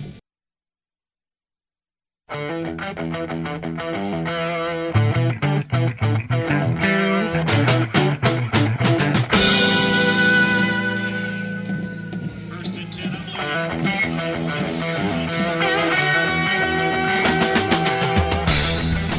played 12 minutes of the Ubly Bearcats lead 7 0 over the Marlette Red Raiders. Ubly back on offense inside Marlette territory at the 45 yard line. It's a handoff right up the gut. That would be Mark Heilig on the carry. Stop made by Tristan Creighton, defensive end for the Marlette Red Raiders after a three, maybe four yard gain out to the 41 yard line. Second out and six upcoming. Uh, that's a better job for Marlette out of the break. The break even for this offense for probably is three yards. If they get three or more, they feel very confident that they're going to get a first down or more and complete a drive for a touchdown. Marlette's been giving up six and seven yard plays, especially on first down. So the fact that they cut it down to four is a much better start. We'll see how they respond on second down. Wing T to the right, Mueller the wing back to the right, Peruski under center, second down and six, quarterback keeper to the left side. Marlette's trying to swarm to him. Evan Peruski somehow makes that into a three yard gain down to the 38 yard line. Tackle made by Kyler Chisholm the outside linebacker. That would be his seventh tackle tonight. Third down and four upcoming for the Ubly Bearcats. Well, that's a, an even better run than you even said, Clark, because when that plays, Marlette's got that completely sniffed out. Jason Tembush, the opposing quarterback, sniffs it out. He comes flying in the backfield, but Peruski hits the brakes, and Tembush misses wildly. Great change of direction abilities by Evan Peruski, and then he's able to, like you said, dive ahead and take whatever he can get and keep this wing T offense right where it needs to be. Third down and four. Back to the straight T, no chase third down and four. It's a handoff to Logan Mueller. He gets tripped up right at the first down mark, actually a yard short at the 36 yard line. Kyler Chisholm with his eighth tackle tonight brings up a fourth down and a yard to go for the Ubly Bearcats in Marlette territory at the 36 yard line. 7 0 Ubly leading on offense. And for Marlette, they're going to have to do that. Recognize the football and swarm tackle. They because if you just try to one on one these these Bearcat running backs, they will fight for that extra yard every single time and get it. So that's a good series there by Marlette. It's fourth down and one, but in that territory, the Bearcats, this is go time for them. T formation going for it on a fourth and one from the 36 yard line, left side of your radio. Colin Oberski has the first down. He's rumbling all the way down to the 25 and finally dropped at the 21 yard line. Stop made by Jason Tembush out of the secondary. They needed a yard out to the 35 yard line, and Colin Oberski got him down to the 21, a 15 yard pickup. Yeah, need one, give me 15, and that's why this team is when it's fourth down and three or less, they're going for it because they know that their offensive line and their schemes can get them three yards whenever they need it. That one goes for 15, and Colin Oberski running with a little extra motivation in another gear tonight, and that one there running people over for that 15-yard gain. The Ubly Bearcats must be in the dairy business because they are milking this clock for all it's worth so far tonight. This drive started with a minute 53 left in the first quarter. It's already nine and a half left in the second quarter. First and 10 from the Marlette 21 yard line. Hand off to number 14, Logan Mueller. Breaks out of one tackle in a second effort, maybe even a third effort. Gets down to the 15 yard line for a six yard gain. Tackle made by Tristan Creighton, defensive end senior for Marlette. A gain of six sets up a second down and four. Then he get down to the 11 yard line for a new set of downs. Nice job by Mueller following his lead blocker there, Parker Peruski, who picks up the defensive tackle. He also blocks Chisholm out on that play, picks up two different guys, and that springs Mueller free as he ran into kind of that barricade behind Peruski, but able to counter off of him and take what could have been no gain all the way up the field for six more yards. Wing T to the left this time, splitting the hash marks far left side of radio. Evan Peruski under center, second down and four for the Bearcats. Mark Heilig gets the handoff. He's inside the 10 yard line, has the first down before he stood up in forward progress is stopped at the 10. Travis Fuller on the stop for the Marlette Red Raiders, but not until after a fresh set of downs for the Ubly Bearcats. First and goal to go from the 10 yard line. And this is now. This is a big series for Marlette because to go down two scores this early in the game, and you've only had one possession. The second quarter is well on its way with eight minutes and 20 seconds 16 to minutes go. to play so far. 16 minutes gone. You've been on the field for one series, and you could be down by two scores. Just seems impossible to them. So if they can make some kind of stop here, this game is well in their grasp. But to go down two scores the way this Bearcat offense is handling the clock, uh, this could be devastating early in this first half. Ubly having 13 minutes of time possession so far. Wing T to the right. Peruski hands it off to Colin Oberski. Three white jerseys try to bring him down, but not until the seven yard line leading the way. Kyler Chisholm for the Marlette Red Raiders. That is his sixth, excuse me, his ninth tackle, ninth tackle tonight. We're now only halfway through the second quarter. Second down goal to go from the seven. He could take the rest of the night off. That's usually a pretty good night. Nine tackles. He's got it middle of the second quarter. But it goes to show uh, two things: where Ubly is making their plays, and that's right into the teeth of this defense, and Chisholm's ball recognition to chase these backs down all over the place. Wing back to the right, that would be number 79, Candon Peruski. Normally plays guard for the Ubly Bearcats. Peruski under center. It's a handoff right up the middle to Mark Heilig. Spins out of his first tackle and on a second effort gets down to the four yard line for a three yard gain. Tackle made by Kyler Chisholm, the outside linebacker, once again for Marlette. 10 tackles tonight. Well, if this keeps if this keeps going, Daniel, you can take half of these series off the way it's going because that's uh, he's all over the football though. You got to give him credit. We're, we're laughing about it, but he locates the football well, and in, in an offense that does that excels on you not knowing where they're going from play to play. He certainly knows where it's going. He has an idea where it's going. He's been in on ten of these tackles already. Third and goal to go from the four yard line. Evan Peruski under center. Wing T to the right, working off left hash. Quarterback keeper to the right side. Evan Peruski with the convoy in front of him. Gets down, dives into the end zone. Touchdown, Ubly. Evan Peruski with his second score of the night. This time a four yard dive.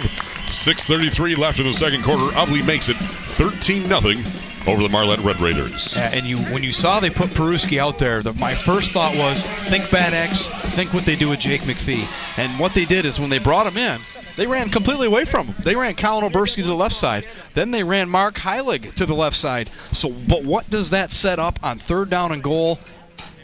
They sell that fake to Oberski and then spin your quarterback Peruski to that far side. Follow the other Peruski. You're following Matt Brandel over there in the tight end position. And as Clark said, that convoy of blockers out front. Marlette had plenty of defenders, but way too many guys on the offensive side making those blocks. And when Peruski gets a chance to cut, he's the most dangerous, and he cuts and dives into the end zone for his second score of the night. Brett Mueller trying to hit Gemini down there in downtown, and I think he does with that extra point. It's 14 0 with 6.33 left in the second quarter right here on the WLEW Sports Network. Ubly on top over Marlette.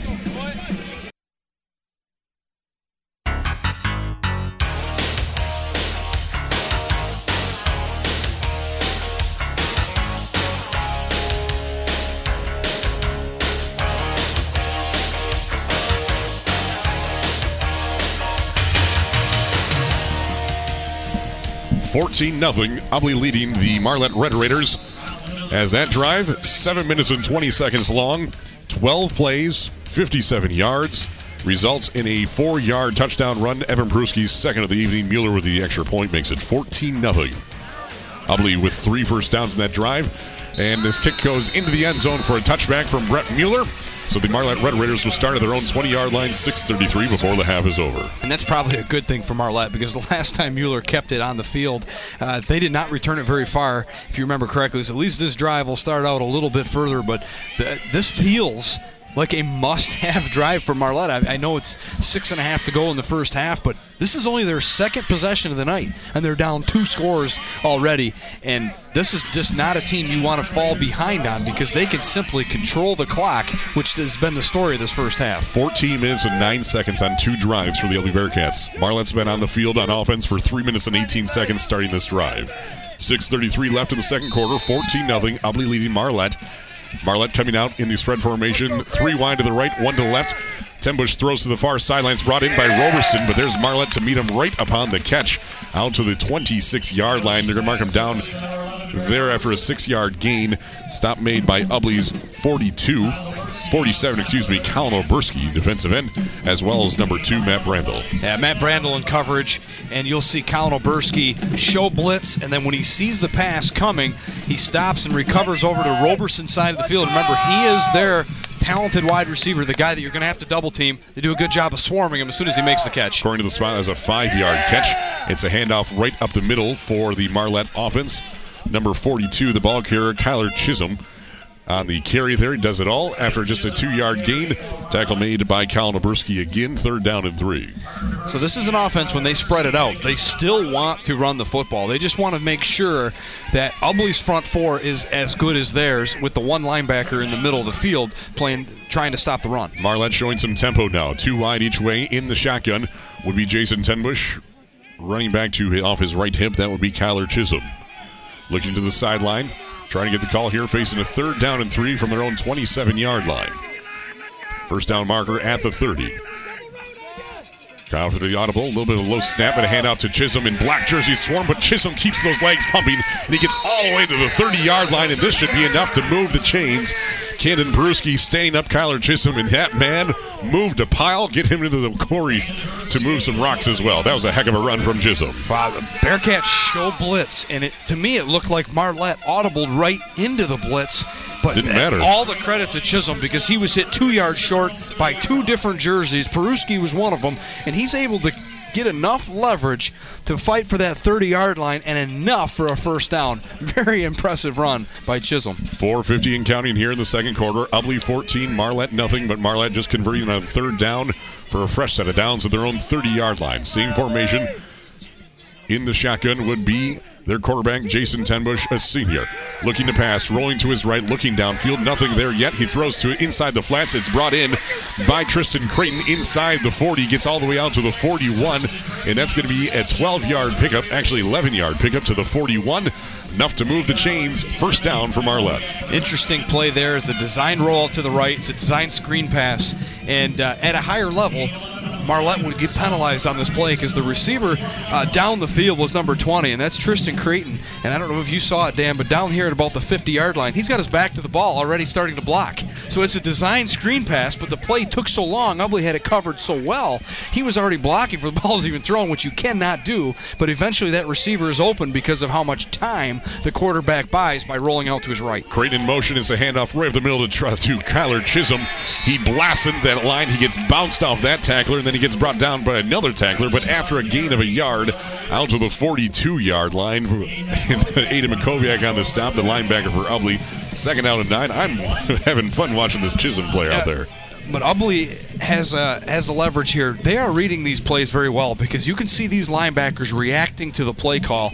And that time, Camden Peruski in there again lays a big hit on Chisholm, but I'm not so certain Chisholm didn't get the better end of that bargain again.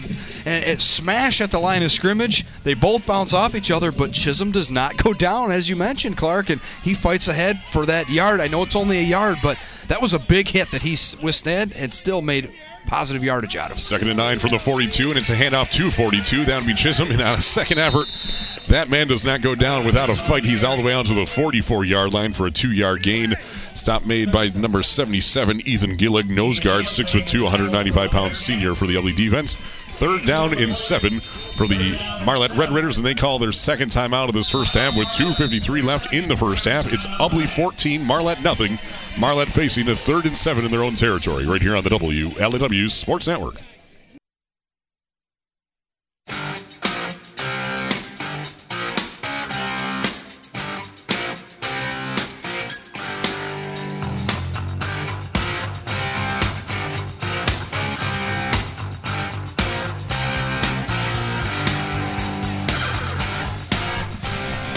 Third and seven for the Marlette Red Raiders coming out of their second time out. They're at their own 44 yard line. Then you get to the Ubly 49. Two receivers to the left, three to the right. Lone backfield for Jason Tenbush. Looking to pass, staying in the pocket, throwing downfield. It is brought in by Tristan Creighton. Has the first down, gets out to the Marlette or the Ubly 46 yard line before he's dropped by Chris Oswald, defensive end for the Ubly Bearcats. A third down conversion for the Marlette Red Raiders, staying at offense. First and 10 from the 1146. Empty backfield. They got three receivers to the right, and that's the direction they go. Ubley plays a little bit of soft coverage, and you see number one that time. Turned around, Travis Fuller. He gets right to the first down marker, maybe a yard beyond it. Turns around, you see both hands go up in the air. I'm wide open, and Jason Tenbush puts it right on the money. They get a nice throw and catch for a first down. A little bit too soft the coverage there by the Bearcats, but they keep it in front of them. But Marlette gets a very important first down. Roberson and Miller wide left, throwing pass to the left as well. This one is overthrown and nearly could have been intercepted easily by Matt Brandel over the outreached hands of number 11, Roberson, in the flats. And that one falls incomplete. Second down and 10 at the Ubly 47. I'm not sure why Tenbush pump faked. He, he had his favorite receiver wide open as uh, Ubly kind of falls into a bit of a zone there. and instead of, I guess I should say, Roberson does the right thing.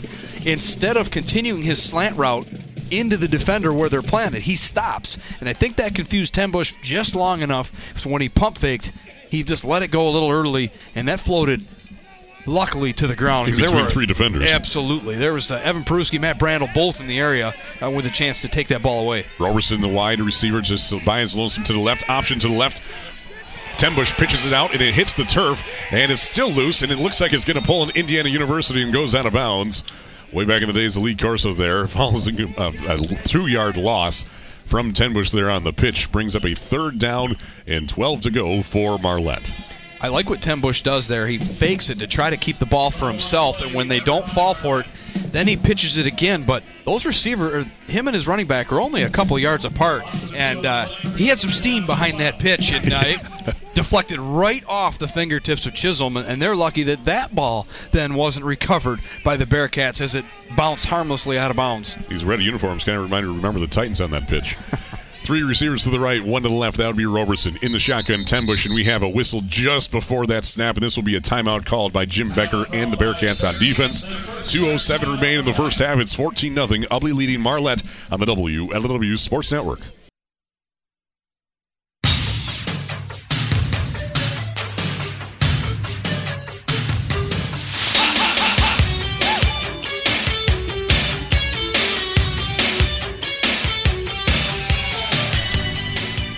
Third and 12 for the Marlette Red Raiders as Ubly calls their first time out of this first half. Two receivers to the right, and actually number one, Travis Fuller, joins them over there for trips to the right. Roberson by his lonesome working off the left side, working off that left hash as well. Tenbush in the shotgun. Little low snap has to pick it up. Black jersey chases him down. He just throws this one away. Intent, the closest receiver was Tristan Creighton as number 61. Got in the backfield for the Ubly Bearcats, Logan Vollmering, and he was chasing Tenbush down with authority forces him to throw it away, and it's now a fourth and twelve. Yeah, I'm not sure if that, that play design was uh, was going to get enough for the first down, but you can see that they wanted Tim Bush to get on the run, get him to have that deep side of the field. Our side here has a lot of room to run with the ball on the left hash, and you can see guys coming across the field, different depths trying to find out who's open, try to cut this down from fourth, from third and 12 to maybe fourth and manageable. But uh, with that bad snap, the play goes nowhere, and uh, Marlette going to have to punt this away with 2:02 to go in the first half. Roberson, the punter for Marlette. This one is away. It's a high kick, but not very far. It bounces at the 30. Good bounce for Marlette inside the 30. Stops at the 28-yard line, and stopped by number 62. That'd be Nathan Abbott, a junior, 5'8", 160 pounds. Punts this one away, and Ubly back on offense with a minute 52 before the half is over, leading 14 0 over Marlette. And this is uh, where it gets interesting. You the Marlette uh, coach Lester there, he would have loved to have had one more first down because worst case scenario, uh, they have the ball going into the half whether they score or not. So with with minute 52 to go, the Bearcats now have a chance to really put this game out of way out of the way here early, and you'll see Ubly spread it out a little bit with two receivers, one each direction. Peruski back to pass, rolling to his right, looking downfield. Now he's going to keep it for himself. He has positive yards. He has the first down. Spins out of that tackle. Is finally ripped down at the 45 yard line by number 23, Colin Miller for the Marlette defense. A gain of 17 on the play. Evan Peruski and the Bearcats in hurry up mode here now. First and 10, a minute 43 left in the first half. And I think they have two timeouts in their pocket, yes, yeah, Clark. So keep that in mind. But notice on that play when Peruski rolls out to the right, he doesn't see the one receiver he likes. He's already made up his mind. He's keeping the football, and he makes that Marlette defense pay on first down. Peruski rolling to his left, looking to pass this time. Chucks us downfield, left-handed, and it's uh, out of reach of Matt Brandel as he was diving to that near sideline of the 30-yard line. Incomplete stops the clock with a minute 22 left. Second down, 10 to go for the Ubly Bearcats at their own 45 yard line, right to left across your radio right now. Uh, it may have been incomplete, but he did throw it on the run, and he threw it out front of his receiver where only his guy could make a play on it. Those are both very smart decisions. Matt Brandel just a little bit out of his way, he wasn't able to get his hands on it. It does fall incomplete. The other thing is the clock stops. Ubly gets to keep both timeouts. Ball thrown 45 yard line, minute 22 to go. This offense is more than capable of getting in even field goal range, keep in mind, yes. for Brett Mueller. They're almost there already at their own 45 yard line. Matt Brandel wide to the left. Two men in the backfield. Peruski's under center. It's going to be a handoff to Colin. He runs over his defender at the 49 yard line for a four yard gain for Colin Oberski on a third, a second down. Second down and 10. Tackle made by Brendan Whiteside. Third down in six upcoming from their own 49. And I like that. If you're Ubly, you can't completely abandon the run. You've done a fine job of scoring this first half with the runs. You had to mix some of it in, but I fully expect now under a minute to go with third down and six that they might let uh, Peruski run around a little bit and make a decision. To the right, and it's a run for Peruski to the left side. He has the first down. He's still on his feet at the 41 and is finally tackled out of bounds by Travis Fuller at the 39 yard line. That's a gain of 12 on the play. Move the chains into Marlette territory, stopping the clock with 44 seconds left in this first half. That's exactly right. The only difference is I thought they would give him an option to throw the ball. That was a designed run uh, where he keeps it and runs to the far side of the field. The ball on the far hash, he brings it all the way to this side of the field, uses his leverage, uses his angles, and cuts as gets as much yardage as he can, gets the first down, and gets out of bounds to stop the clock. I was giving Eric Sweeney a hard time that before the game that Ubly's ran the same play since 1962, and he said, "Hey, we've we've thrown some new plays in. We're seeing them here tonight as well." Absolutely, but I wouldn't have been surprised if he had told you why change. They still work. That's what I told him. First and ten from their own from Marlette's 39. Peruski rolling to his right, looking to pass downfield. It is in the hands of Colin Oberski. He's brought down at the 22-yard line for a 17-yard pickup. Tackle made by Marlette's Tristan Creighton. Move the chains, and we have a whistle and a timeout called by the Ubly Bearcats with 37 seconds left here in the first half. We'll stick with you 14 0. Ubly leading. New set of downs inside the red zone of the 20 yard line. Dave Hanson, what were you going to see here? Uh, absolutely. More of the same for the Bearcats. They're, they are going to continue to leave everybody spread out a little bit, and they're just going to let Peruski roll around and make decisions. I, and I love the fact when they give him a pass run option. And in that situation, he had the ability to throw it downfield, and you could just see that soft coverage by Marlette. They let Colin Oberski run right behind him. He's normally the dump off threat. He acted as the tight end there, and when he got to the first down marker, he kicked it out to the sideline. And even though Peruski had to throw across his body, now keep in mind, he rolls to his right. He's left handed. He's got to throw across his body and then throw to that near sideline, and he throws a bullet right on the numbers. Oberski's able to haul it in. Too easy of a throw and catch. Marlette has to know these pass plays are coming, but they're so afraid of Peruski tucking and running it that they're allowing wide open receivers, and Peruski won't make them won't miss those either. Marlette's last drive, four minutes and 41 seconds, three first downs, two for three on third downs, which set up a punt into the hands of the Bearcats. They started their own 28 yard line. They are now at the Marlette 20 yard line with 37 seconds before the half is over. Mar- Ubly coming out. Two receivers to the right in the spread formation. Mark Heilig off the left hip of Evan Peruski. And Peruski rolling to his left again, looking to pass downfield. It lets us throw it in the middle of the field. It's in and out of the hands. It is dropped by Luke Vollmering right at the th- at the five yard line, incomplete. But it stops the clock with 31 seconds left here in the first half. Second down and 20 from the Marlette 20. Uh, it feels like a bummer for Ubly, but they can't be disappointed. There was open receivers all over the place. I actually thought he was going to throw it in the back corner of the end zone. Colin Oberski came open late. It would have taken a, a head of a heck of a throw to get it while on the run to get it in that back corner of the end zone. But I think if he just saw it on time, he could have made it happen. But he finds the even more open receiver, and Vollmering's going to wish he had that one back. A perfect throw right on the numbers, just simply drops it while trying to tuck it, and a big break for the Red Raiders. One receiver wide each way, two men in the backfield. Peruski under center.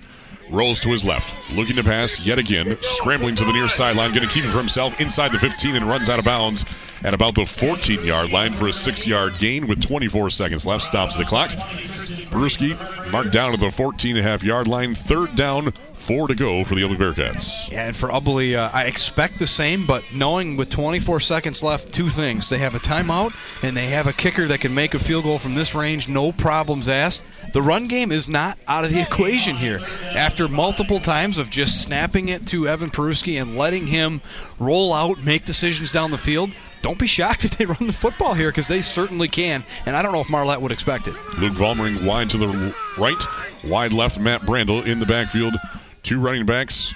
Peruski under center. Staying in the pocket, throwing downfield to Kyle Sweeney. He's hit at the three yard line, spins out of that tackle into the end zone. Kyle Sweeney from 15 yards out brings in the reception from Evan Peruski for the third score of the night for the Ubly Bearcats with 19 seconds before the half is over.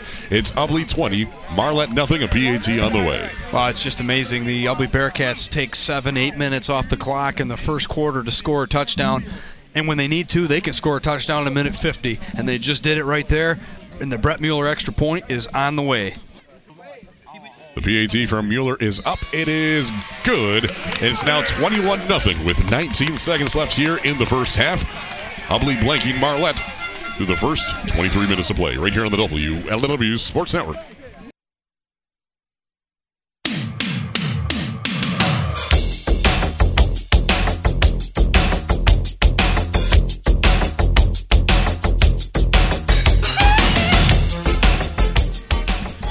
On that scoring drive, minute 33 off the board, 72 yards, eight plays. Results in a 15 yard catch by Kyle Sweeney. And the PAT from Mueller, who just kicked it out of the back of the end zone yet again for a touchback. So Marlette will start trailing by 21 points with 19 seconds on the board at their own 20 yard line. And just like that, special teams, it, it, it, makes a difference in these games. He's Brett Mueller's tacked on three extra points in this game, and he's had back to back kickoffs now that have gone through the back of the end zone. And with 19 seconds to go, I imagine uh, Marlette will not be too aggressive here. They may throw something down the field, take a chance, but uh, down three scores, they're going to have some regrouping to do here at halftime. Roberson and Creighton wide to the left. Two receivers wide to the right. Tenbush in the shotgun has his running back behind him into the left. It's going to be a handoff right up the middle to Chisholm, and he hits the pile at the 22 yard line and goes nothing further than that. Stop making the stop would be Logan Vollmering, the nose guard. And with less than 10 seconds to play, Marlette appears to be satisfied with that outcome. They start the second half with the ball. So we have reached halftime with a 21 0 lead for the Ubly Bearcats after 24 minutes of play in the Division 8 District Championship right here on the WLEW Sports Network. 21 0 Ubly leads after 24 minutes of play. You're listening to the WLEW Sports Network at the half, and it's the Ubly Bearcats leading 21 0 over the Marlette Red Raiders. And right now, we'll listen in to a joint performance of the marching bands here, both from Marlette and Ubly on the field right now Top Gun anthem with Highway to the Danger Zone right here on the WLEW Sports Network.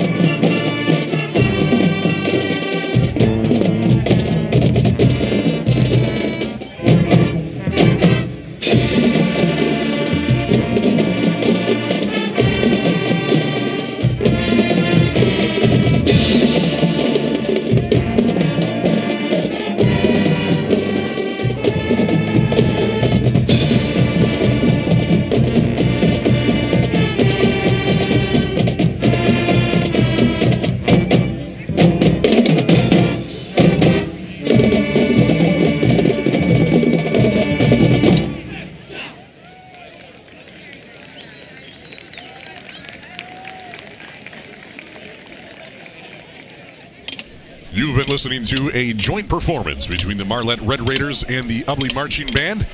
On the field performing together, a great halftime performance. We'll return in two minutes with your halftime stats and all the details in this 21 0 ball game in favor of the Ubly Bearcats right here on the WLEW Sports Network.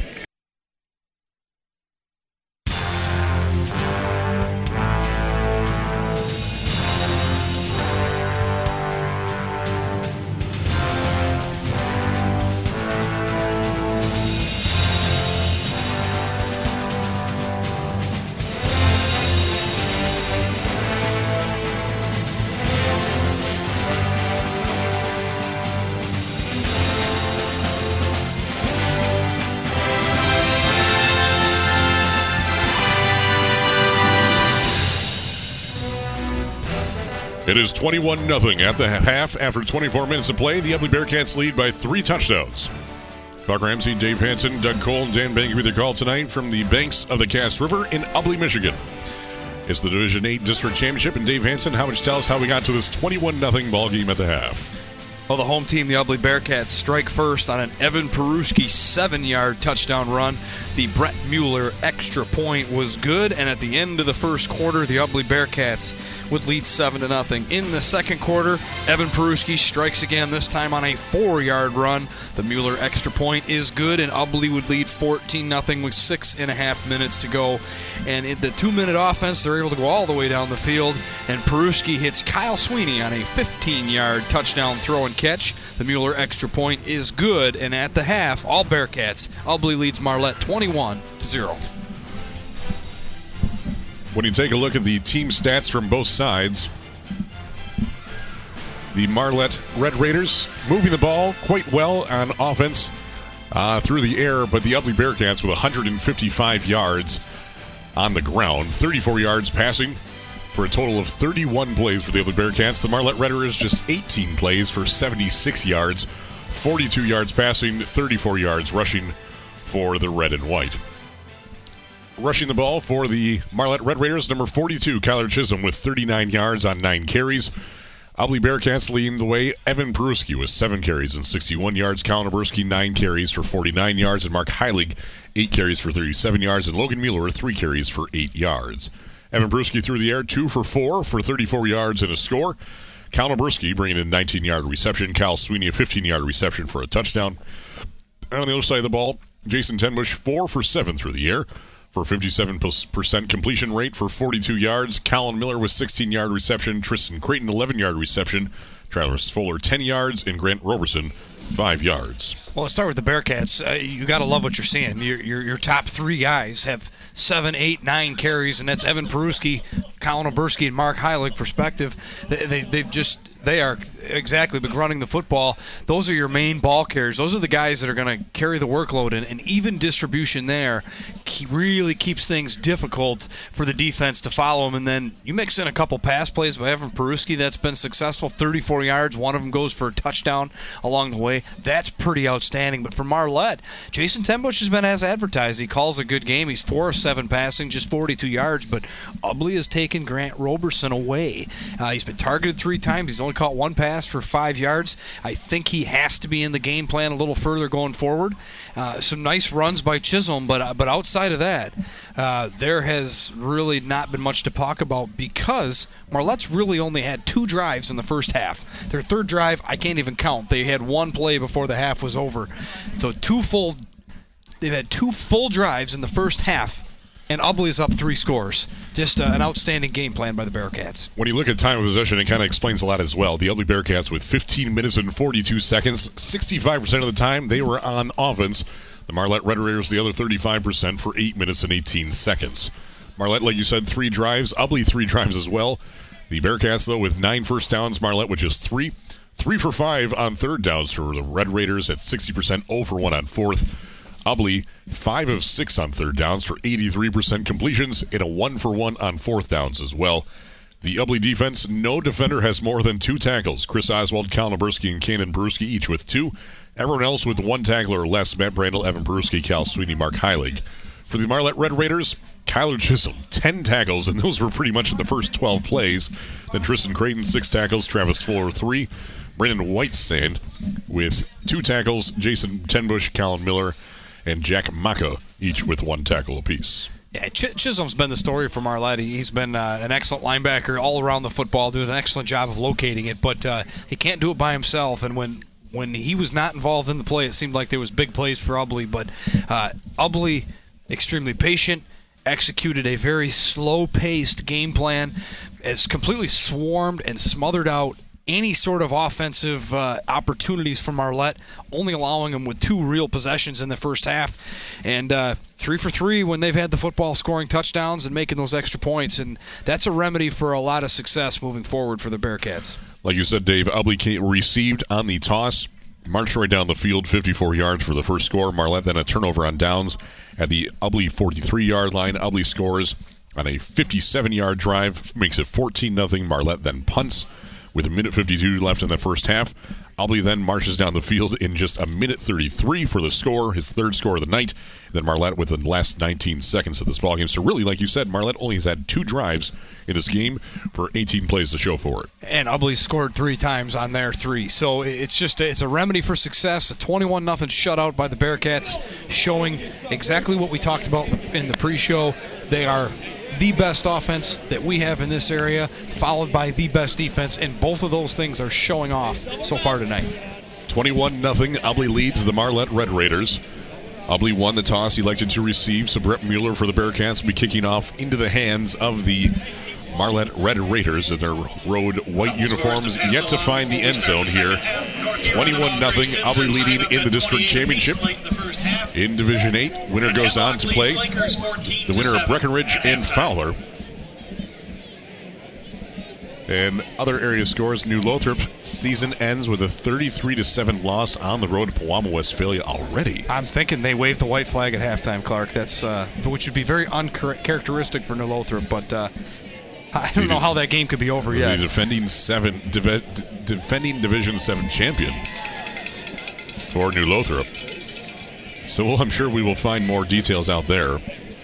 But looks like it was clearly in hand for Pewamo Westphalia. Other area scores: North Huron and Au Gres-Sims tied up in the second quarter, 28 to 28. Morrice leads Colon 14 to 8. Lakers leading Hemlock at the half, 14 to 7. And Marlette and Ubly 21 0 in favor of the Bearcats. Kick is brought in at the three yard line by number 23 for the Marlette Red Raiders. That's Colin Miller. And he's finally brought down at the 17 yard line by, by the Ubly special teams. A 12 yard return for Colin Miller. First and 10 for the Marlette Red Raiders and deep in their own territory. Just such a difference maker when you have a kicker that can kick it that deep. Uh, I think if I were a Marlette special teamer, I'd take the chance that it bounces over my head in the end zone because when they fielded it, they have gone nowhere. And this second this drive this of the second half. The first one from Marlette does not get off to a great start as they have a long field ahead of them, starting this one at their own 17 yard line. First and 10, left, right across right in that single wing, and it's a handoff right up the gut to Miles Parker. And this one goes very not far at all. Step made by Aiden Makoviak from the linebacking core for no gain. Actually, a gain, a loss of two on the play. Sets up a second down and 12 at their own 16 yard line. Ubly just winning in the trenches. Even when Marlette spreads it out, three and four wide receivers spread out, they still try to run the football. And if they can do that, they can be very successful. But when that Ubly defense spreads out, man to man coverage everywhere, deep safety, making sure nothing gets beat deep, and they run right up the middle, that front four and that single linebacker, whoever's left inside, for the Bearcats have done an excellent job of stopping the run. And then that forces what we have now second down and 11, second down and long. And really takes Marlette right out of their game plan. Two receivers wide each way. Tenbush back to pass. Rolls to his right, has a black jersey in front of him, and this one's going to be underthrown with that pressure coming to him very quickly. Pass was intended for Tristan Creighton. And this one hit his ankles before it could hit anything even remotely close to him. 10.54 left in the third. Stops the clock. 21 0 Ubley. Marlette facing a third and 11 deep in their own territory. And with that many receivers out there and too much time, Tenbush is too good of a quarterback to not find somebody open. So if Ubly's not going to blitz, that front four is under a lot of pressure to get in the backfield. And that time, that's exactly what Camden Peruski, or excuse me, Parker Peruski does. Gets in the backfield and forces a bad throw by Tenbush. Tenbush back to pass. Scrambling now, going to keep it for himself. He's out to the 20 yard line, out to the 25. He's still moving at the 30. Sprints over another defender, is finally brought down at the 20, at the 37 yard line. The ball popped loose at the very end, and the official says he was down by contact on the ground, and that is true. This play started out at the 17 yard line, and Jason Tenbush makes it count. Gets the first down and conversion on third and 11, all the way out to the 37 yard line. Tackle made by number 27, Mark Heilig for the Ubly Bearcats. And I'd like to see Jason Tenbush do that more, showing a little speed. He certainly can move with the football. Uh, he's shown when he rolls out of the pocket, he can move, and I, I like it. The pocket breaks down. You have to make things happen, especially on third down and long. And yes, he was absolutely down, no question about it, and a much needed first down for Marlette. Handoff right up the gut to Kyler Chisholm, and he powers through beyond the 40 yard line out to the 41 yard line. Ethan Gillig, nose guard on the stop, but not until after a five yard gain for Chisholm, who runs with a head of steam like none other. They're being shot out of a cannon, second down and five. He certainly runs hard. There's no question about that. If you get in his way, you'll be punished.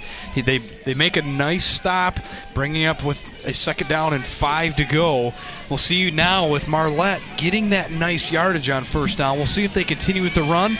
But play action here is certainly an option for this offense. Showing some tempo once again. Another handoff to Chisholm. Tries to find a seam, and he finds a, a, a sliver of uh, daylight, and he pushes that four, 40. He's hit about it at the line of scrimmage, and he pushes that all the way, all the way out for a five-yard gain for Chisholm all the way out to the 46 yard line, and they're going to say move the chains first down. A hard fought five yards for Chisholm moves the chains again. I, I don't like that spot. He definitely uh, fought for everything, but I, I, certainly thought he was short of the first down marker by plenty. But uh, a very favorable spot and a reward for a very impressive run. And back to back five yard carries for Chisholm will get Marlette a much needed another first down. Marlette had three first downs the entire first half. They already have two on this drive alone. Screen pass over to the right side, brought in by Travis Fuller. He has positive yards across midfield in Ubly territory, and finally upended by Mark Heilig at the 47 yard line inside Ubly territory for a seven yard gain. Second down, actually a six yard gain. Second down and four upcoming for the Marlette Red Raiders inside Ubly territory, trailing 21 0, 9.21 left in the third quarter. And I've mentioned soft coverage by Ubly. They do not want to get beat deep. They know that Roberson and company could do that. And if you're going to give 10 yards of cushion, I can't believe Marlette does this sooner. Just snap it, throw it right to your receiver, and let him run. And it's seven easy yards before a defender's there to get him. Chisholm rolls over his defender, which was Cannon Peruski, and they bring him down short of the first down marker at the 45 of Ubly. They needed four. He got about three and a half, so it's a third down yard to go from the Ubly 45 for the Marlette Red Raiders. 9.03 remains in the third quarter. 21 0 Ubly leading. Marlette moving some and showing some life here, moving the ball into Ubly territory. I like it, but it took their quarterback to make a nice play with his legs when the play broke down to rejuvenate this offense. Since then, they've had a good running game and some quick passes have worked. Quarterback keeper for Tenbush. He has the first down, lowers the shoulder all the way out to the 43 yard line. Got the first down marker by about a yard. Move the chains. Tackle made by Camden Peruski for the Ubly Bearcats.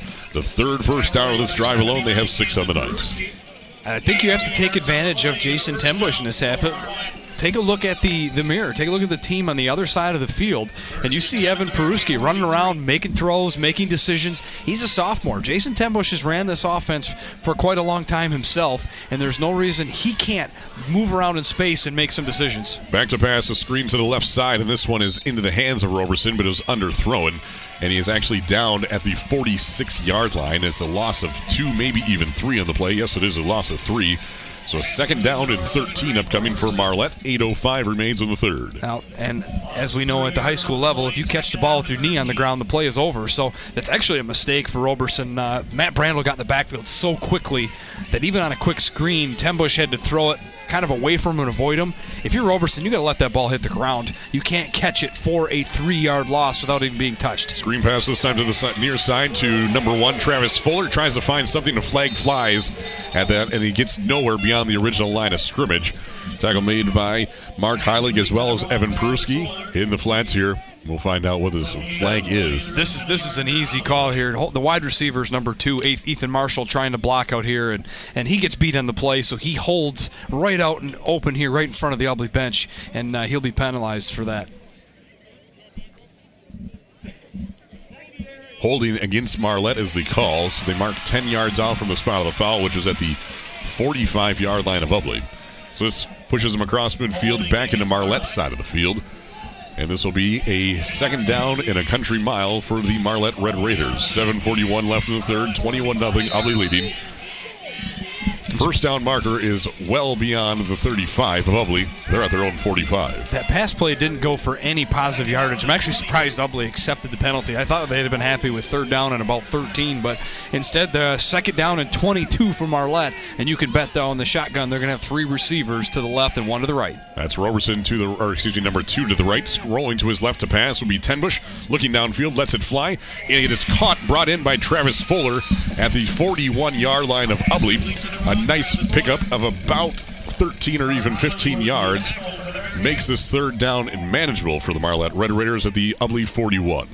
It's a tough throw by Tenbush. He's going to roll to his left, but that's the the larger side of the field, giving him an opportunity to buy more time, an option to run it if needed. And when he strolls to his left, he does a great job squaring up his shoulder right about the left hash mark and throws a strike and gets a much needed completion and a nice gain of about 13 to cut this, uh, make this third down and eight reasonable. Rolling to his right is in and out of the hands of Tristan Creighton as he was diving to the near sideline of the 35 of Ubly. Falls incomplete on that third and eight. It's now a fourth down, eight to go from the Ubly 41 yard line. Stops the clock with 6.36 left here in the third quarter. 21 0 Ubly leading. And coming all the way across the field, uh, Oswald in coverage. He's about a step behind, so there's a little room to complete that pass. The pass was a little bit low, but still very catchable for the wide receiver. Uh, number 20, Creighton's got to make that catch. I don't think he'd have got a first down, but we'd be looking at fourth and two instead of fourth and eight. So a very important drop on that play. We'll see now if the Bearcats knowing that uh, Tenbush is probably going to throw the football here, we'll see if they bring a little pressure. Tenbush and Chisholm in the backfield in the shotgun. Rolling to his right to pass. This one's thrown. It's batted down by Evan Peruski at the 30 yard line. He read that one from the get go. Pass was intended right in the middle of the field there for Travis Fuller. Falls incomplete. Another turnover on downs from the Marlette Red Raiders gives the ball back to the Ubly Bearcats with a 21 0 lead halfway through the third quarter. And that's a very smart play there by Peruski because an interception there was definitely possible, but completely unnecessary. Just knock it down and get your offense back on the field for the fourth time, trying to score for a fourth time. 13, excuse me, 12 plays on that drive for the Marlette Red Raiders. Results in three first downs, two for three on third downs, and 0 for 1 on fourth. Results in a turnover on downs. Ubly in the straight tee. Hand off to Logan Mueller, and he's brought down at the 44 yard line for a three yard gain. Tackle made by number 15, Jason Tenbush. Second down and seven upcoming for Ubly. And this is where the Bearcats are at their best. They have a lead, and now the wing T offense comes on the field. And just like more of the first quarter, Clark, I think you're going to see slow, methodical, time, uh, time eating series and plays here, and try to take this game right to the fourth quarter before they punch in their fourth score. 21 0 Ubly leading right now after Marlette had the ball for 5 minutes and 29 seconds. Mark Heilig gets the handoff on a second and seven. He gets all the way right to midfield for a five yard gain. Tackle made out of the secondary by the Marlette Red Raiders. Number 33 leading the charge. Miles Parker, actually an outside linebacker. Third down, a yard to go for Ubly. And Ubly doing exactly what they want. They want three at a minimum. They get more than that, maybe about five on that play, and now a, long one on third down to go with five and a half to go in the third quarter for Ubly to get a new set of downs. Straight tee from midfield, right to left across your radio. 5.15 left of the third quarter. Hand off up the middle to Mark Heilig. Drags a white jersey with him all the way down to the Marlette 44 yard line for a six yard gain when they needed just one yard. Tackle made by Marlette's Ch- Kyler Chisholm on the tackle. First and 10 from Marlette territory at their own at the 44 yard line of the Red Raiders. Nice run there by Heilig again. That, that T, he's the fullback, and he's the one that steps up first and They give him that handoff directly, and he shoots right up the middle of the defense, right into the secondary. And uh, when he needs one, he gets a lot more than that, seven or eight. And a new set of downs now is Ubly in Marlette territory. First and 10 from the Marlette 44 yard line, right to left across the radio in their home black uniforms. Evan Peruski under center, three men backfield. Hand off to Evan or Logan Mueller, and he stood up about a yard after the line of scrimmage out to the 43 yard line tackle made by Jason Tenbush. Plays out of the secondary, a gain of a yard to the 44 yard line, second down and nine. Good stop there by Marlette, and uh, that's that's what they have to do is uh, stop the, the movement at the line of scrimmage. They stop Mueller there. As soon as he makes his cut up the middle, there's a linebacker there. Chisholm always in the area. Stops that forward momentum, doesn't allow the extra yards after contact, and just a one, maybe two yard gain on first down for Ubly. Ubly 35 plays, 204 yards to show for tonight so far, facing a second down and nine. Back to pass right downfield, wide open. Kyle Missed him. Sweeney, Oh, and he got it. brought it. in at the 10, down in the end zone, untouched. Kyle Sweeney brings in the overthrown pass, and he brings it in from 43 yards out, in for the strike, and the Ubly Bearcats connect for the fourth time tonight to make it 27 0 Ubly over Marlette. Oh, I thought he overthrew him. It was a it was a very well thrown ball, but it looked like it was just going to sail. And Kyle Sweeney just out of nowhere snatches it out of the air, and it's an easy touchdown. No, but I think you and I were the closest defenders as Marlette completely fooled, completely selling out on the run, and nobody near him, and an easy throw and catch, and a great catch by Sweeney in the end zone, and Mueller now coming on the field to attack, tack on the extra point. Mueller on the night, three for three, trying to make this four for four. The kick is up, and it is good. It's 28 0. Ubly leading the Marlette Red Raiders, 3.53 left in the third quarter on the WLEW Sports Network.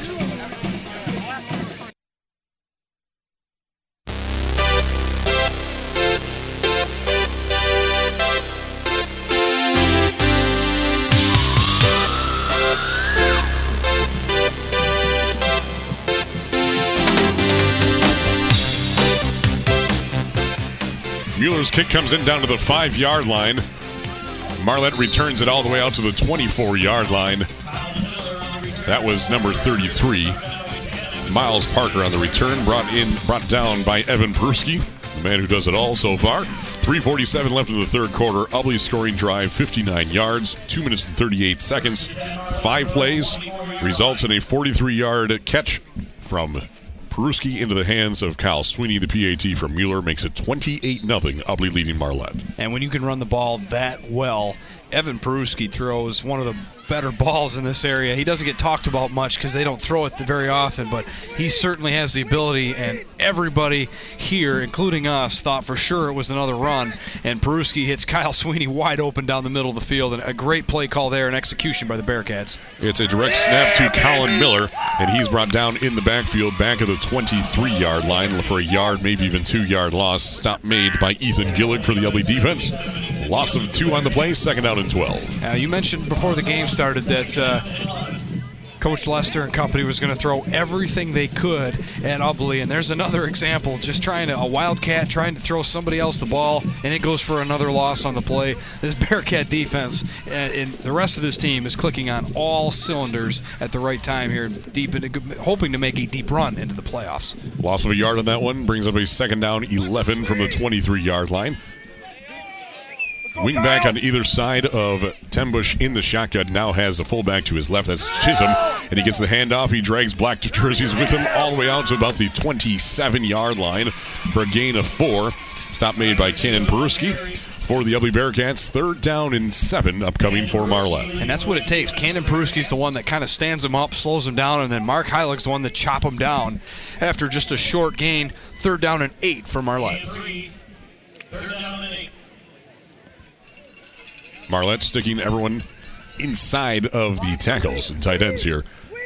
Wing back on either side of Tenbush. Tailback behind him, that's Chisholm. And back to pass. Rolling, throwing downfield. This one's in and out of the hands as good defense there from Evan Peruski went over the top of Travis Fuller at the 47 yard line of Marlette. Falls incomplete. Fourth down and seven upcoming for Marlette. And number one there, Travis Fuller does come open, but Evan Peruski's playing that center field deep safety position, so he's watching where the ball's thrown. And I think if the ball comes out a little sooner and he anticipates that Fuller gets open, I think he can make a completion, but he waits until he's open to throw the ball 20 yards downfield. Evan Peruski's going to swat that down every time, and that's exactly what he does. He elevates for the ball, knocks it down, and now with fourth down and long, deep in your own territory, Marlette down four scorers going to have to bring the special teams and the punter on the field. Roberson, the punter, stands at his own 12 yard line away in the long snap. Good snap. The punt is away, and this is a booming punt. Comes in at the 42 yard line. Mark Heilig thought about returning it instead, lets it bounce out of bounds. They, this should be an ugly ball right around the 35 yard line of their own territory, leading 28 0 with 2.11 left in the third quarter. Marlette with a three out to start the second drive of the second half. This is tough because this is where it's hard to keep uh, your team your team motivated. You've been completely smothered out. You've had no success on offense. You've barely run you've barely run any plays on the opposite side of the 50, let alone trying to score. And uh, on defense, the team you're playing against has had the ball four times. They've scored all four times, and they've completely done anything they wanted to. Can be very demoralizing. So very tough now for Marlette to dig deep and try to come up with a stop. From Ubly's own 39 yard line, right to left across radio. Hand off to Cal Naberski, slows over the trench and now charges forward across out to the 45, out brought down to the 46 yard line.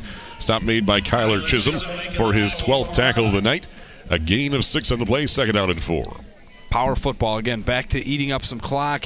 I expect uh, a lot more running of the football now. They, they hit them with the play action pass. I think they proved that they can do that when they need it. And uh, they'll stick to the running game now and try to, to work some more clock. And it starts with Colin Oberski with a nice five, maybe six yard run on first down. From the 45 in their own territory, minute 35 left here in the third quarter. 28 0 Ubly leading Marlette. Division 8 District Championship. Evan Peruski looks to the back judge to wait until the play clock is under 10 before snapping.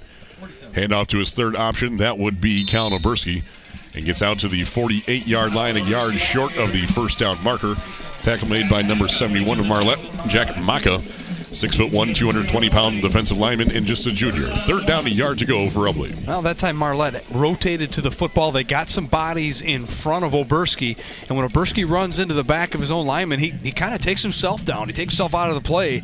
And uh, th- that's what Marlette's going to have to do is swarm to the football, understand who they're going to try to get it to. Um, I think with this kind of lead, Evan Peruski probably hands it off. So they've had their most success giving it to Mark Heilig when they need short yardage gains right up the middle. Evan Peruski under center, straight to you in the backfield from the their own 48, third and yard, and say handoff to 47. Cal Oberski across midfield and finally brought down to the Marlette 47 yard line. Tackle made by Jack Maka once again for the Red Raiders.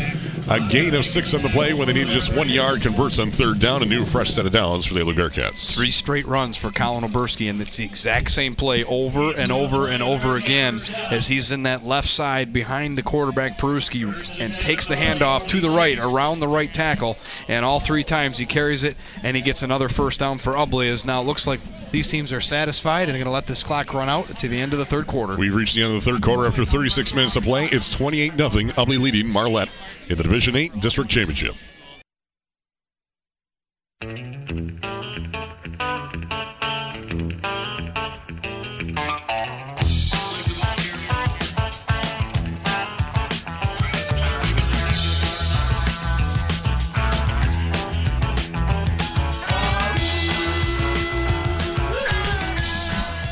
Meanwhile, back on the ranch to start the fourth quarter, Mark Heilig gets the handoff and he rumbles down for seven yards all the way down to the Marlette 39 yard line. Second down and three. Tackle made by Travis Fuller for Marlette. Ubly already back to the line of scrimmage. 11 28 left here in the fourth quarter. 28 0. Ubly leading Marlette. And the Bearcats are in no hurry whatsoever, looking to secure yet another district championship for their what's getting to become a pretty full trophy case. Handoff to Colin Oberski, rumbles across the 35, uh, plows over another defender at the 32, and he's dropped there. Tackle made by Miles Parker, even though he's really the one who slowed him down. 11 11 left in the fourth quarter, and it's another fresh set of downs for Ubly just power football at its finest. Using clock, mixing up the running backs. Uh, you see Heilig on first down, right out of the break, right up the middle for seven. Then you see Oberski take it right around the right side. He gets about seven, and that's kind of been the way this game's been. As Marlette's had no answer on first down for the Bearcats. Uh, they've barely even had a third down to worry about in this game. They've just absolutely dominated this game, and they started with the early down success, leaving Marlette with no idea what was coming next. Peruski hands off to Colin Oberski across the 30. Finally brought down at the 29 for a hard fought two yards as he falls forward. Stop made by number 20, Tristan Creighton, defensive end for Marlette. That'll be his seventh tackle this evening. 10 25 left in regulation. A better job there by Marlette as they stopped that run after a short gain, maybe two yards on the play as they cut down Oberski for a very little gain. Already in the fourth quarter. This game just started an hour and 34 minutes ago. Already in the third, already in the fourth quarter. T formation, left to right across your radio, home of black uniforms. For Evan Peruski and the Bearcats, straight T in the backfield from the 30 yard line of Marlette. Quarterback keeper to the left side. Peruski trying to find a seam. He breaks out. That one He has the first down, down to the 15, and runs out of bounds at about the 10 yard line for a 20 yard pickup for Evan Peruski as he was evading tacklers all the way down the field. And it's going to set up a first down and 10, perhaps goal to go right at the 10 yard line. And Jason Tenbush, number 15, he was the guy that had a chance in the backfield. He read the play. It's his job to keep an eye on the opposing quarterback, and he comes in the backfield. And, and what you see Peruski do is he hits the brakes, and then Tenbush hits the brakes. And when that happens, um, the change of direction, change of speed there for Peruski. He takes off again and leaves Tenbush in his tracks. And as Tenbush dives for the tackle, he completely misses. And uh, looks like he, he may have dinged himself up a little bit on the play. But Peruski uh, was able to just fly right on by him, make him completely miss an open space. Very impressive change of direction and another first down for Ubly. Looks like he may have been hit by a cleat on his way down there. 9.47 left in the fourth quarter. Ubly facing a first and goal to go from the 10. It's Cal Oberski on the rumble down inside the three, and he takes three white jerseys to bring him down at the one yard, the two yard line. We'll give credit to Colin Miller on defense after an eight yard gain. Second down, goal to go from the two yard line impressive run. And when you see him get the football, you can see that Ubly's just completely got this side walled right off, and he's going to get seven, eight yards before uh, there's a white jersey even near him. And that that one defender was able to bring him down short of the goal line. They saved a touchdown for now. Second down, goal to go. They mark him down to the three yard line. So a seven yard gain. Nine minutes and counting here in the fourth quarter. Peruski under center. In the backfield, Oberski and Heilig. Logan Mueller, the wing back to the right side, splitting the hash marks.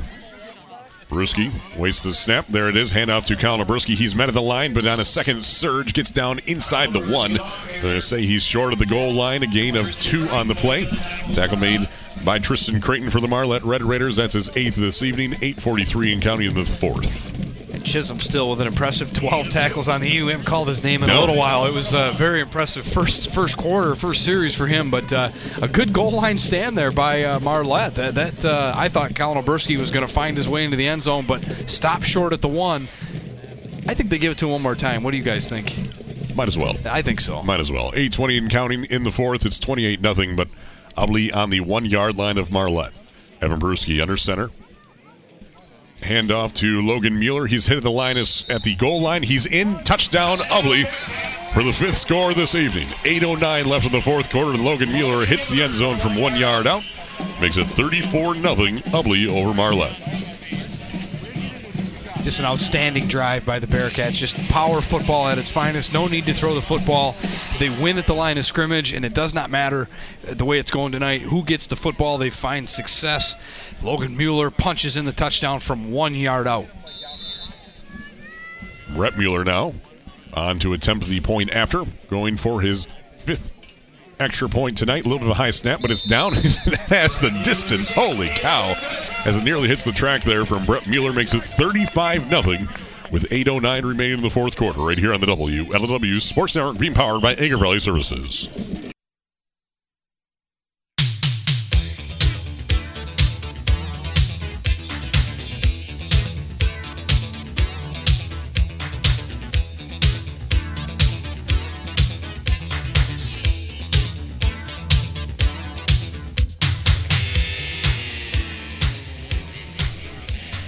It's 35 0. 8.09 left in the fourth quarter.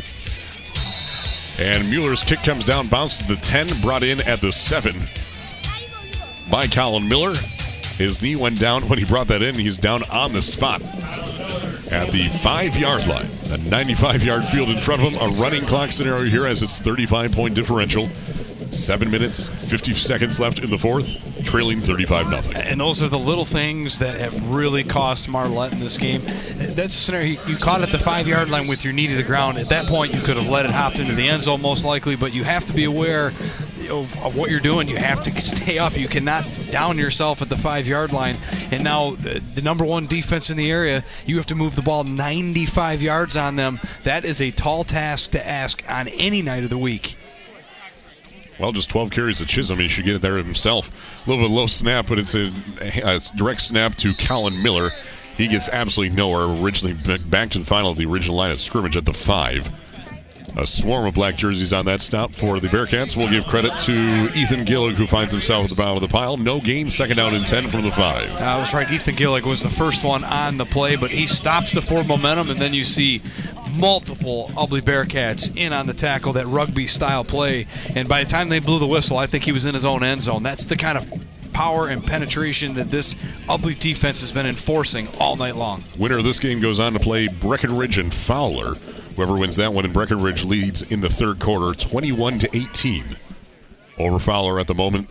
Of course, we're a little ahead of schedule here with a running clock scenario. It's a handoff up the gut, and Ubly sniffs that one out and actually brings him down in the backfield, back at the two-yard line. Tag, or leading the, or carrying the ball was Miles Parker. Could barely see his numbers there as there's so many black jerseys around him. They're going to say forward progress has him stopped at the three and a loss of two just nowhere to run. They're running right. Every run play has been right into the teeth of this defense, and Ubly has answered the call almost every single time. You, you look up at Marlette and you see 21 carries, 21 attempts, 67 yards is all they've had to show for it. And I, I got to imagine that includes a, a Tenbush scramble that on a busted play. Otherwise, that, that ratio would be even less. And we have a timeout call by the Marlette Red Raiders with 5.53 left in the fourth quarter. Ubly leading 35 0 on the WLEW Sports Network.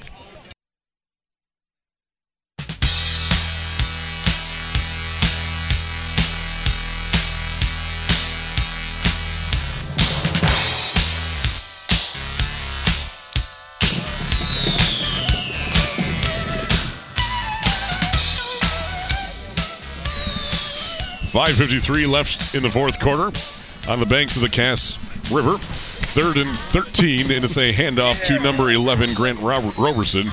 He gets back to the original line of scrimmage at the five yard line, nothing more. Tackle made by Mark Heilig for the Ubly Bearcats. They're actually going to give him a gain of four, so it's a fourth down and nine for Marlette with 5.35 left in regulation. I got to imagine they're going to punt it here, and that punter is going to be standing in his own end zone when he kicks it away. So that top top notch, top ranked defense of the Bearcats does it again, and uh, their, their offense is going to come on the field with excellent field position yet again to try to finish off this game and not allow Marlette another possession. Ubly does not send anyone back deep. It's a little bit of a high snap, but Roberson brings it in, and this one's nearly blocked as the Roberson's punt goes and it bounces straight up in the air, and it's going to be down at the 34 yard line by Tristan Creighton, the 25 yard punt. 5.01 remains and counting here in the fourth quarter. Ubly leads by 35 points. And counting is the key there, running running clock scenario uh, until the Ubly Bearcats call a timeout. So 501, 456 actually left in the fourth quarter.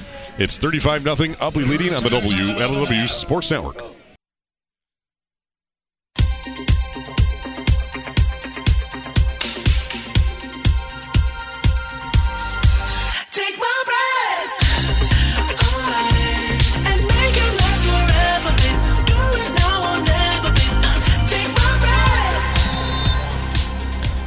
New quarterback in for the Ubly Bearcats. That's Luke Vollmering now, the freshman. Hands it off to Seth Maurer, number 23, a sophomore. He gets out to the 30 yard line. That's a gain of three. We have a flag back at the 26. As the officials trying to figure this one out. Personal foul face mask against the Marlette Red Raiders. When it rains, it pours here. So tack on 15 yards from the end of that play. And this will result in a first down and then move the ball all the way inside the 15 yard line, right at the 15 yard line, with 4.49 left and counting here in the fourth quarter with a 35 0 Ubly lead. I love this for the Ubly Bearcats because this is a scenario you get some of these guys who've been putting in the work all week long, get them some reps because you just never know. At some point, somebody might get nicked up, banged up, where these guys have to get in the game. These are quality carries, quality snaps that these guys are getting in a district championship game. Vollmering hands off to Jay Susala on that carry. Gets down to the 11 yard line for a four yard gain. Tackle made by Tristan Creighton, defensive end senior, 5'11, 165 pounds for Marlette.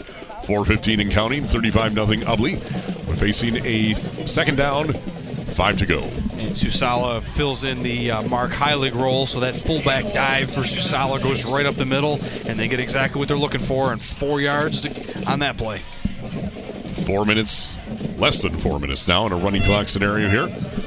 Luke, Luke Vollmering, the quarterback, 5'10, 165 pound freshman, second string behind the sophomore of Evan Peruski. Three men backfield. There's the snap, and it's going to be a handoff to 23, Seth Maurer. He piles across the 10 yard line down to the 9 yard line for a two yard gain with 3.30 in counting. Gain of two, third down in three, maybe four yards to go. And Seth Maurer, uh, he's going to fill in the Colin Oberski role. So he tries uh, taking it from the left to the right side, behind his right guard, right tackle, and just goes down for a short gain on that carry. Logan Mueller still in the ball game. The other two backs in the backfield, 23 and 33, Jay Susal and Seth Maurer.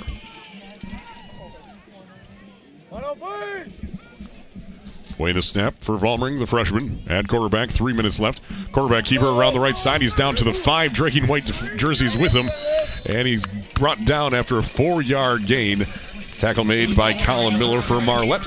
Move the chains. And it's a first and goal to go from the five yard line. Nice job there by Luke Vollmering. They, they get everybody a handoff there, and then on third down and four, even with uh, these guys in, it's not Peruski, it's not Heilig, it's not Oberski.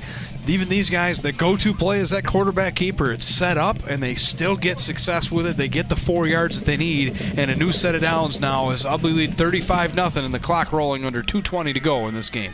Vollmering under center at the five yard line, first and goal to go, far right side of your radio. Vollmering hands it off to Jesus Sala. He gets down to the goal line. Touchdown, Ubly. Jesus Sala from five yards out on the sixth score of the evening for the Orange and Black with 2.08 remaining in the fourth quarter. It's now Ubly 41, Marlette 0 with a PAT on the way. Nice drive there by the Ubly Bearcats, and you can see they get these other guys into the play, they're into the game, they're motivated, and they run right into the teeth of this Marlette defense. And Jay Susala caps it off with a very nice touchdown run, and the extra point now from Brett Mueller is on the way. Five plays, 30 yards, two first downs, one for one on third downs. The old Bearcats and took off just under three minutes, and the PAT from Mueller is good. It makes it 42 0. Ubly leading the Marlette Red Raiders with 2.08 remaining in the fourth quarter, right here on the WLEW Sports Network.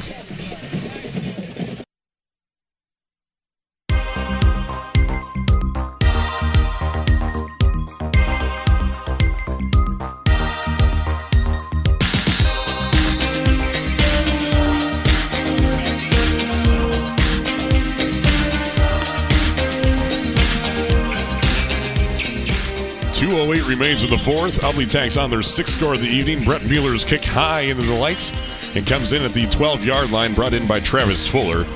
He breaks out of one tackle. He's still on his feet and tackled forward out to the 33, maybe even the 34 yard line, brought down by Kyle Sweeney on special teams after the 34 yard line.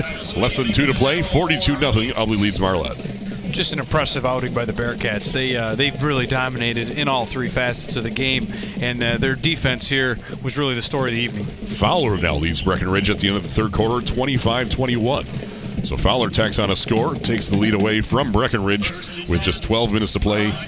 Ubly will go on to play the winner of that Fowler Breckenridge game, 25-21 at the end of the third.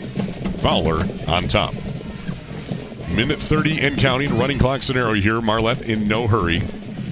Ubly having most of their JV into the ball game now gains some critical reps as Cal checks out, replaced by number 66. That would be Aiden Kohler. First and 10 for the Marlette Red Raiders. 65 seconds remain in regulation. At quarterback is now number 23, Colin Miller. Back to pass downfield. This one is overthrown for Travis Fuller at the Ubly 43 yard line. Falls incomplete. Clock continues to roll under a minute.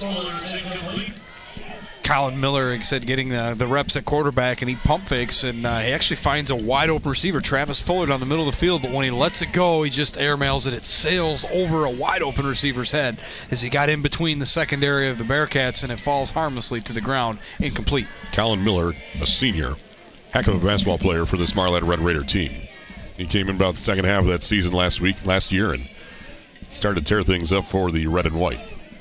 Receiver wide to the left, single wing to the left, now man in motion. This should be a false start. Instead, it's a pass brought in by Roberson, and he runs out of bounds at the 45 yard line for an 11 yard gain from Creighton.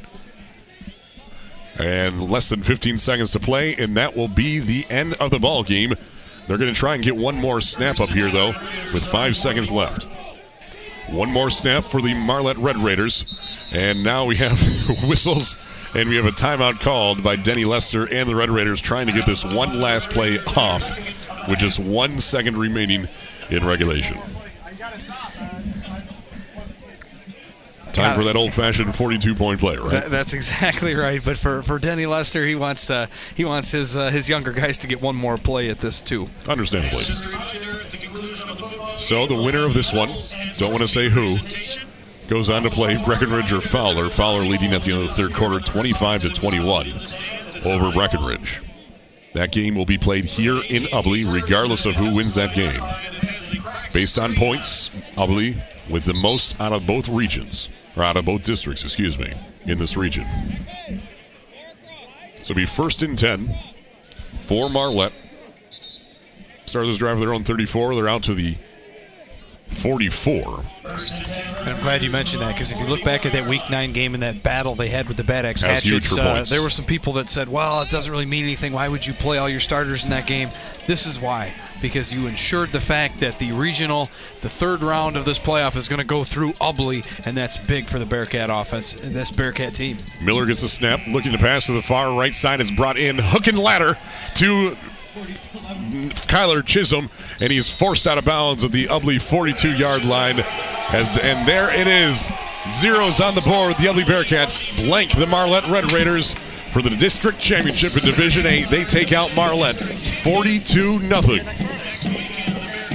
a commanding performance from the orange and black of the M19 Valley. The Ubly Bearcats 42 0 over Marlette in the second week of the postseason. You're listening to the WLEW Sports Network. 42 0 final score in week number two of the postseason. When we return, we'll have all your post-game wrap-up right here on Sports Radio 1021 and live and worldwide at WLEWSports.com.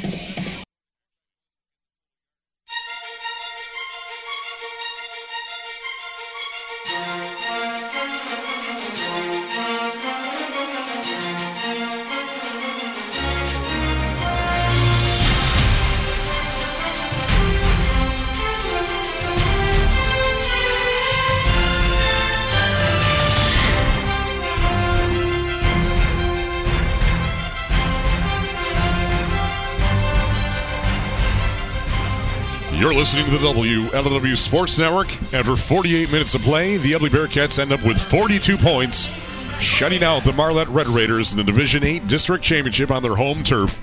42 0. Ubly wins over Marlette in the second week of the postseason.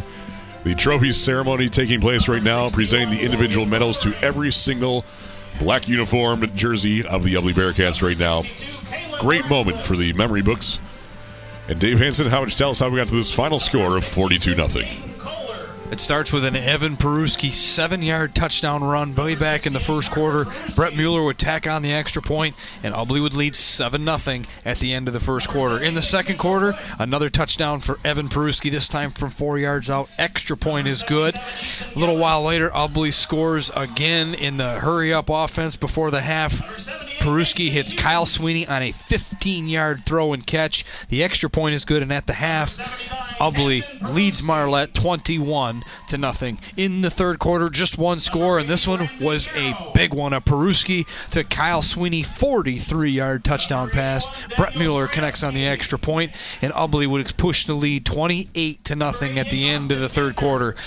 In the fourth quarter, Logan Mueller would punch it in for a one-yard touchdown run. PAT would be good, and Ubly would lead 35 to nothing with 8:09 left to go. And from that point on, we'd have a running clock, and Ubly would still find a way to score one more time. Jace Susala on a five yard touchdown run. The extra point is good, and the Ubly Bearcats are district champs with a 42 to nothing win over the Marlette Red Raiders. The Ubly Bearcats now advance to the regional championship, which will be played on this field here in Ubly, Michigan. And they'll play the winner of Fowler and Breckenridge. And Fowler just scored a second straight touchdown to now lead that game 32 to 21 over Breckenridge. That game is in Breckenridge. So Fowler starting to pull away there. The Eagles over the Huskies with 10-18 remaining in the fourth quarter. So that one's from long from being over. We had a lot of runs and a lot of running clock here in this ball game. It's nine o'clock on the dot, and we are already done with the trophy presentation for the Ubly Bearcats. Ubly ends up in the night with 51 plays for 327 yards and six touchdowns. 250 of those were on the ground on 46 carries and four scores, averaged 5.4 yards per carry. Their longest run of the night was 20 yards. That's impressive. Normally we see some long streaking plays for the Ubly Bearcats. Passing the ball, three for five for Evan Peruski for 77 yards and two scores. Completed 60% of his passes. Cal Sweeney, two receptions, 58 yards, both touchdowns through the air. Cal Oberski, the other reception for 19 yards on one target. The Marlette Red Raiders, 160 yards on 40 plays, average four yards per play. 78 yards rushing on 23 carries, no touchdowns to show for it. 9 of 17 through the air, no interceptions, no touchdowns for 82 yards for Marlette. Leading the rushing attack, Kyler Chisholm, one of the hardest running players I've seen in quite some time, with 14 carries for 63 yards, carrying the ball 61% of the time for the Red Raiders. Jason Tenbush, quarterback, four carries for 16 yards, 17% load. On the night, Grant Roberson, one carry for four yards. Colin Miller, two carries for negative two yards. Miles Parker, two carries for negative three yards. Jason Tenbush, seven of 14 for 59 yards. Colin Miller, two for three for 23 yards. Grant Roberson, five receptions on seven targets for 39 yards. Travis Fuller, two receptions on six targets for 16 yards. Colin Miller, one reception, 16 yards. And Tristan Creighton, one reception on four targets for 11 yards. On defense, Cannon Peruski, six tackles. Mark Heilig and Ethan Gillig, each with five tackles. Gillig had two tackles for a loss inside of those five tackles. Kyle Sweeney, Cal Oberski, each with three tackles. Evan Peruski and Chris Oswald with two. Oswald also had one tackle for a loss. Marlette, lead and tackling, no surprise here by Kyler Chisholm with 12 tackles. Tristan Creighton with nine tackles. Travis Fuller, six. Jason Tenbush and Cal Miller, each with three. And then Miles Parker at two. I, I take a look at this, Clark, and uh, a couple of the big things that I see is um, the Ubly Bearcats averaged almost five and a half yards per carry. And for a team that characteristically doesn't throw the football, we know they can, maybe more, so than ever. They completed three passes, averaging 25 yards of completion. And going back to the run, you average five and a half yards a carry your offense is getting first downs over and over and over again. And uh, my other favorite stat for you, Clark, is uh, Ubly Bearcats, eight of nine on third down conversions and one for one on fourth down conversions. The Marlette Red Raiders 0 for 2 on fourth down and just 5 of 10 on their opportunities on third down. Fowler in Breckenridge, another score, 948. So, what was that? 30 seconds later, Breckenridge scores now. Fowler 32, Breckenridge 29. Still 9:48 left in the fourth quarter in that one. Our statistician from across the state, Mark McConnell, following the Twitterverse out there and keeping us updated on that Fowler and Breckenridge game. Of course, the winner of this one, Ubly, hosts either Fowler or Breckenridge in the regional championship. Yeah, and either way, I uh, I'm gonna I'm warning them right now that they are gonna have their hands full with a red hot Ubly Bearcat team. They they go under the radar once in a while because let's face it, the bottom half of the Greater Thumb East is just not that competitive, at least not this year. So we saw some games where we just flat out expected Ubly to win, but uh, they really got in a really good playoff atmosphere test when they went over to Bad Axe and beat that tough team in a close game. And ever since then, they, they have looked extremely good. They've played two playoff games, both of them right here, and they've given up six points between the two of those games. And uh, whether it's Breckenridge or whether it's Fowler, I wish them good luck because they are going to need it against this Ubly Bearcat team. Two games. Two games, 77 points. Two games, 77 points for Ubly, six points for opponents between Harbor Beach and Marlette. Number one defense and the number one offense. You can see it right there, and that, those stats right just do not lie. Time of possession, Ubly Bearcats with 27 minutes and 15 seconds. Marlette, 20 minutes and 45 seconds. That was very much more skewed in the first half. Ubly with 15:42 compared to 8:18 in that first half. The running clock certainly helped with that situation. Ubly with six drives, Marlette with seven. Ubly with 15 first downs, Marlette with seven. Third down conversions, Ubly 8 for 9 for 89% com- conversion rate on third downs tonight. Marlette 5 for 10 for 50%. They were also 0 for 2 on fourth downs. Ubly 1 for 1 on fourth down attempts. Impressive in every facet of the ball game for the Ubly Bearcats tonight. Absolutely, we could we could talk about the offense, uh, the 320 yards of offense, averaging six and a half yards a play. Uh, we could talk about the defense only allowing about three yards a play for Marlette. Um, we could talk about the special teams where Brett Mueller connects on every single extra point, which virtually adds another touchdown with the way you look at it in this game. Um, and how about the fact that they couldn't handle any of his kickoffs? I mean, how many times did they start their own drive inside their own 15 because they attempted to field those deep kicks? And uh, the special teams covered them. They already had their knee to the ground, but uh, the Ubly Bearcats, they take care of the football. They don't make mistakes. They don't make penalties. And now, when you add a passing threat to this team, just the mere threat of it, this team is very dangerous and they can beat you in many different ways. So, really, both teams, Fowler and Breckenridge, next week are over that 75 mile threshold in the eyes of the MHSA. What we mean by that 75 mile threshold is if it is less than 75 miles away your opponent, the home team automatically selects the time and day it's played. If it's over 75 miles away, the both teams need to consent to a mutually agreed upon time, whether it's Friday night at 7, whether it's Saturday at 1, Saturday at 7, you don't know. Both teams need to confer with each other, and then it's made. If they cannot come to a consensus of what time that will be played, it has to be played Saturday afternoon. It used to be Saturday at 1, now it just says Saturday afternoon. So, in my opinion, if it's Breckenridge, I would like to think that's Friday night. They're about 95 miles away. Fowler is about 125 miles. That's northwest of Lansing. So when you take a look at that, I would like to think maybe, just maybe, that game would be played on Saturday. But it all depends.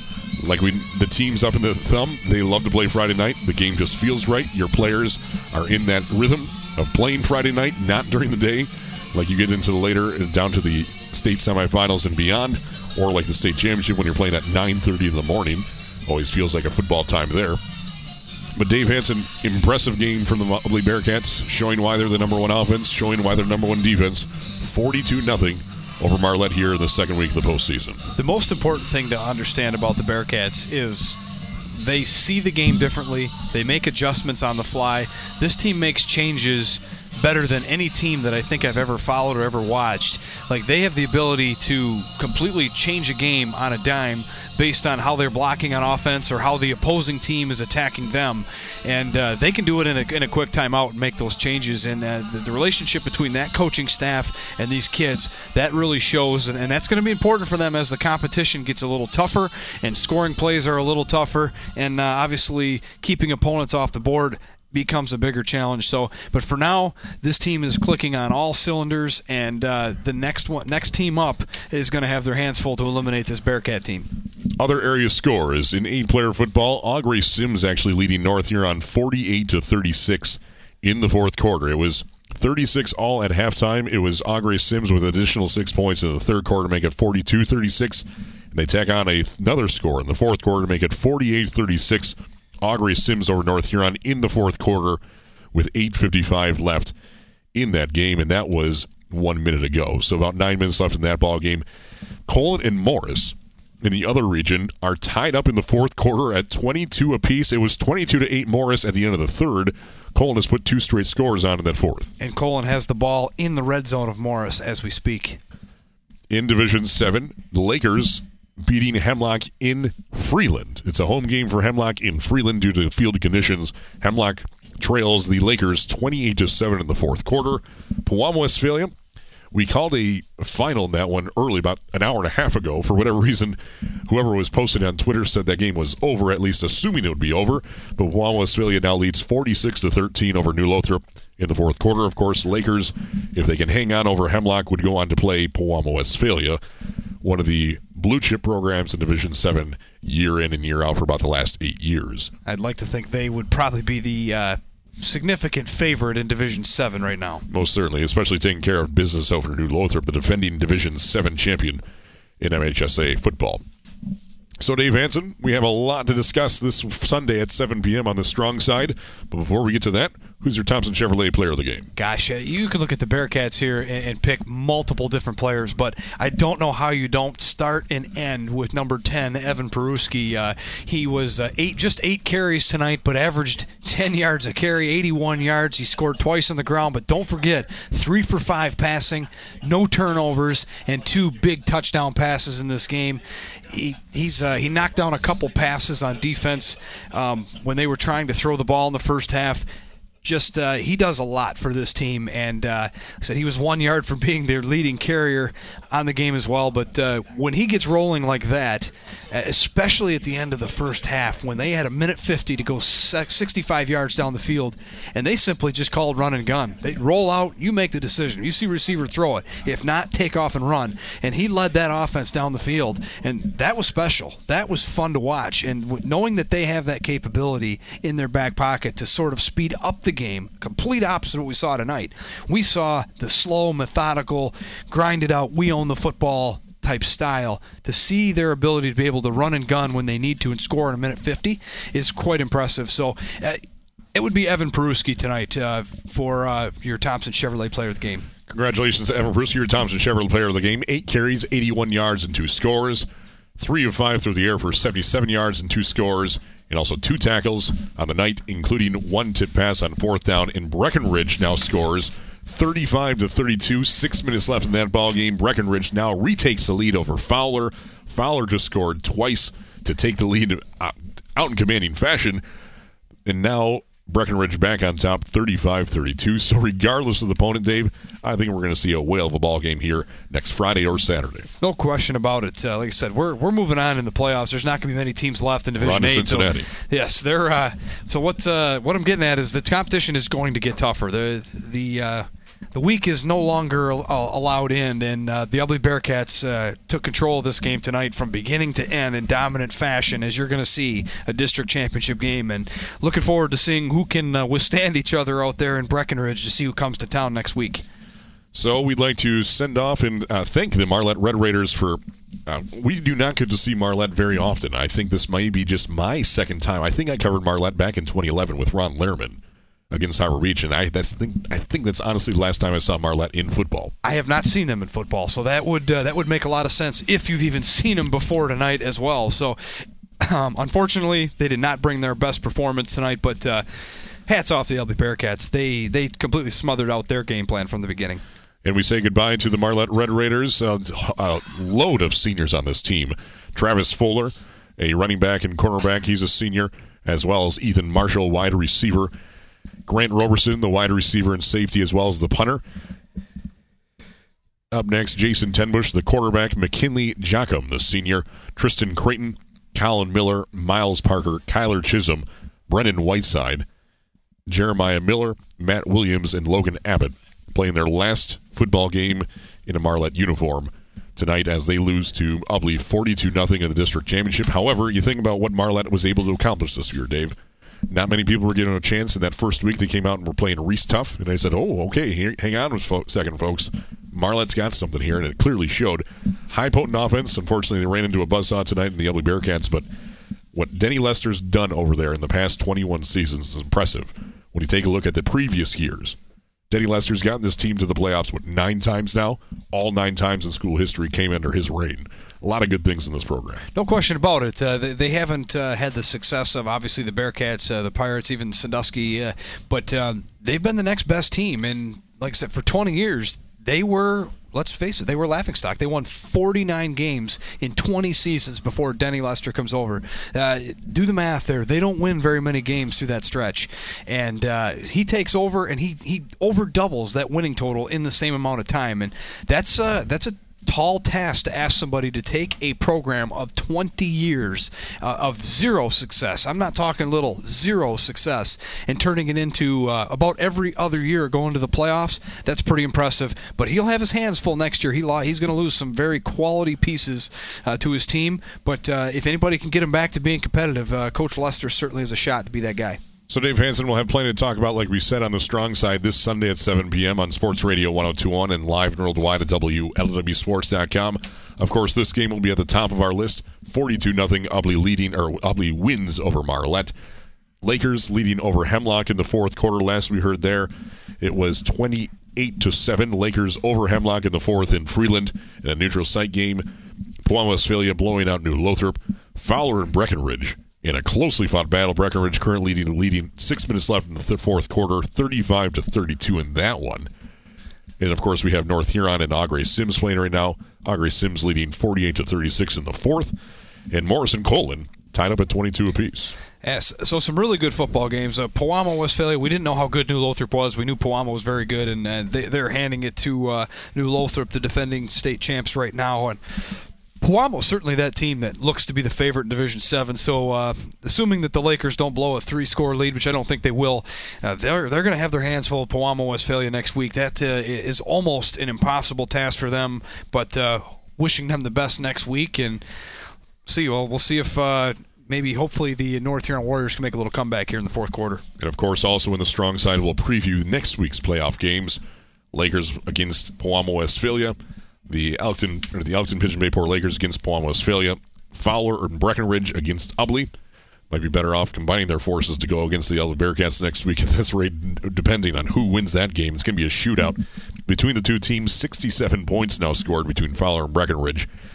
And all this is taking place Sunday at 7 p.m. on the strong side on Sports Radio 1021 and live worldwide, as always, on WLEWSports.com.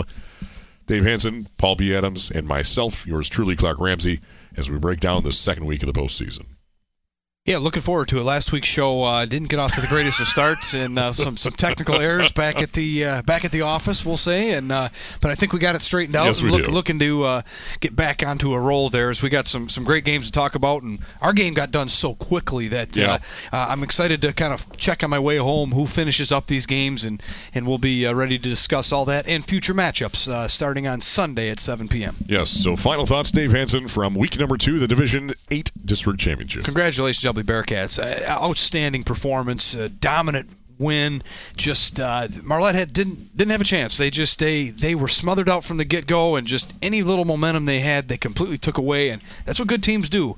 And uh, they held them down, finished the job, and from beginning to end, absolutely outstanding victory. And uh, you love to see uh, all different players get involved in this game, scoring touchdowns, making plays for this team. It's not one guy; it's a whole group of guys that make things happen for Ubly. That's what makes them competitive. That's what makes them tough to stop. And on defense, they're really playing as a unit and tackling well. Tonight's game was brought to you by Thumb Cellular and Agri Valley Services, DS Services of Cass City, Conic Radiator and Air Conditioning of Bad Axe, Rainey's Hunting Center, 269 Guns, the Huron Daily Tribune, North Star Bank, Huron Auto Parts, Countryside Transportation, McVeigh Insurance Agency, Albany Motor Service, D&M Cabinet Shop, Michigan High School Athletic Association, and Sure Health. Better health, better life. Are you sure? So on behalf of our entire broadcast team here, from afar, our statistician looking up all the scores, Mark McConnell. Our director of sports information, Doug Cole. Our spotter, the best in the business, just like Doug Cole, Dan Banky. In game analysis, that'd be Dave Hanson. My name is Clark Ramsey, producer and host of the broadcast. We hope you enjoyed tonight. If you're an Ubly Bearcat, I'm sure you did indeed, with a 42 0 win over the Marlette Red Raiders to improve to 11 0 on the season. 42 0. Ubly takes out Marlette and now faces off with Fowler or Breckenridge. That game time to be determined. It will be an Ubly, and you'll hear it right here on Sports Radio 1021. In the meantime, we will see you for the strong side at 7 p.m. on Sports Radio 1021. 42 0 Ubly wins.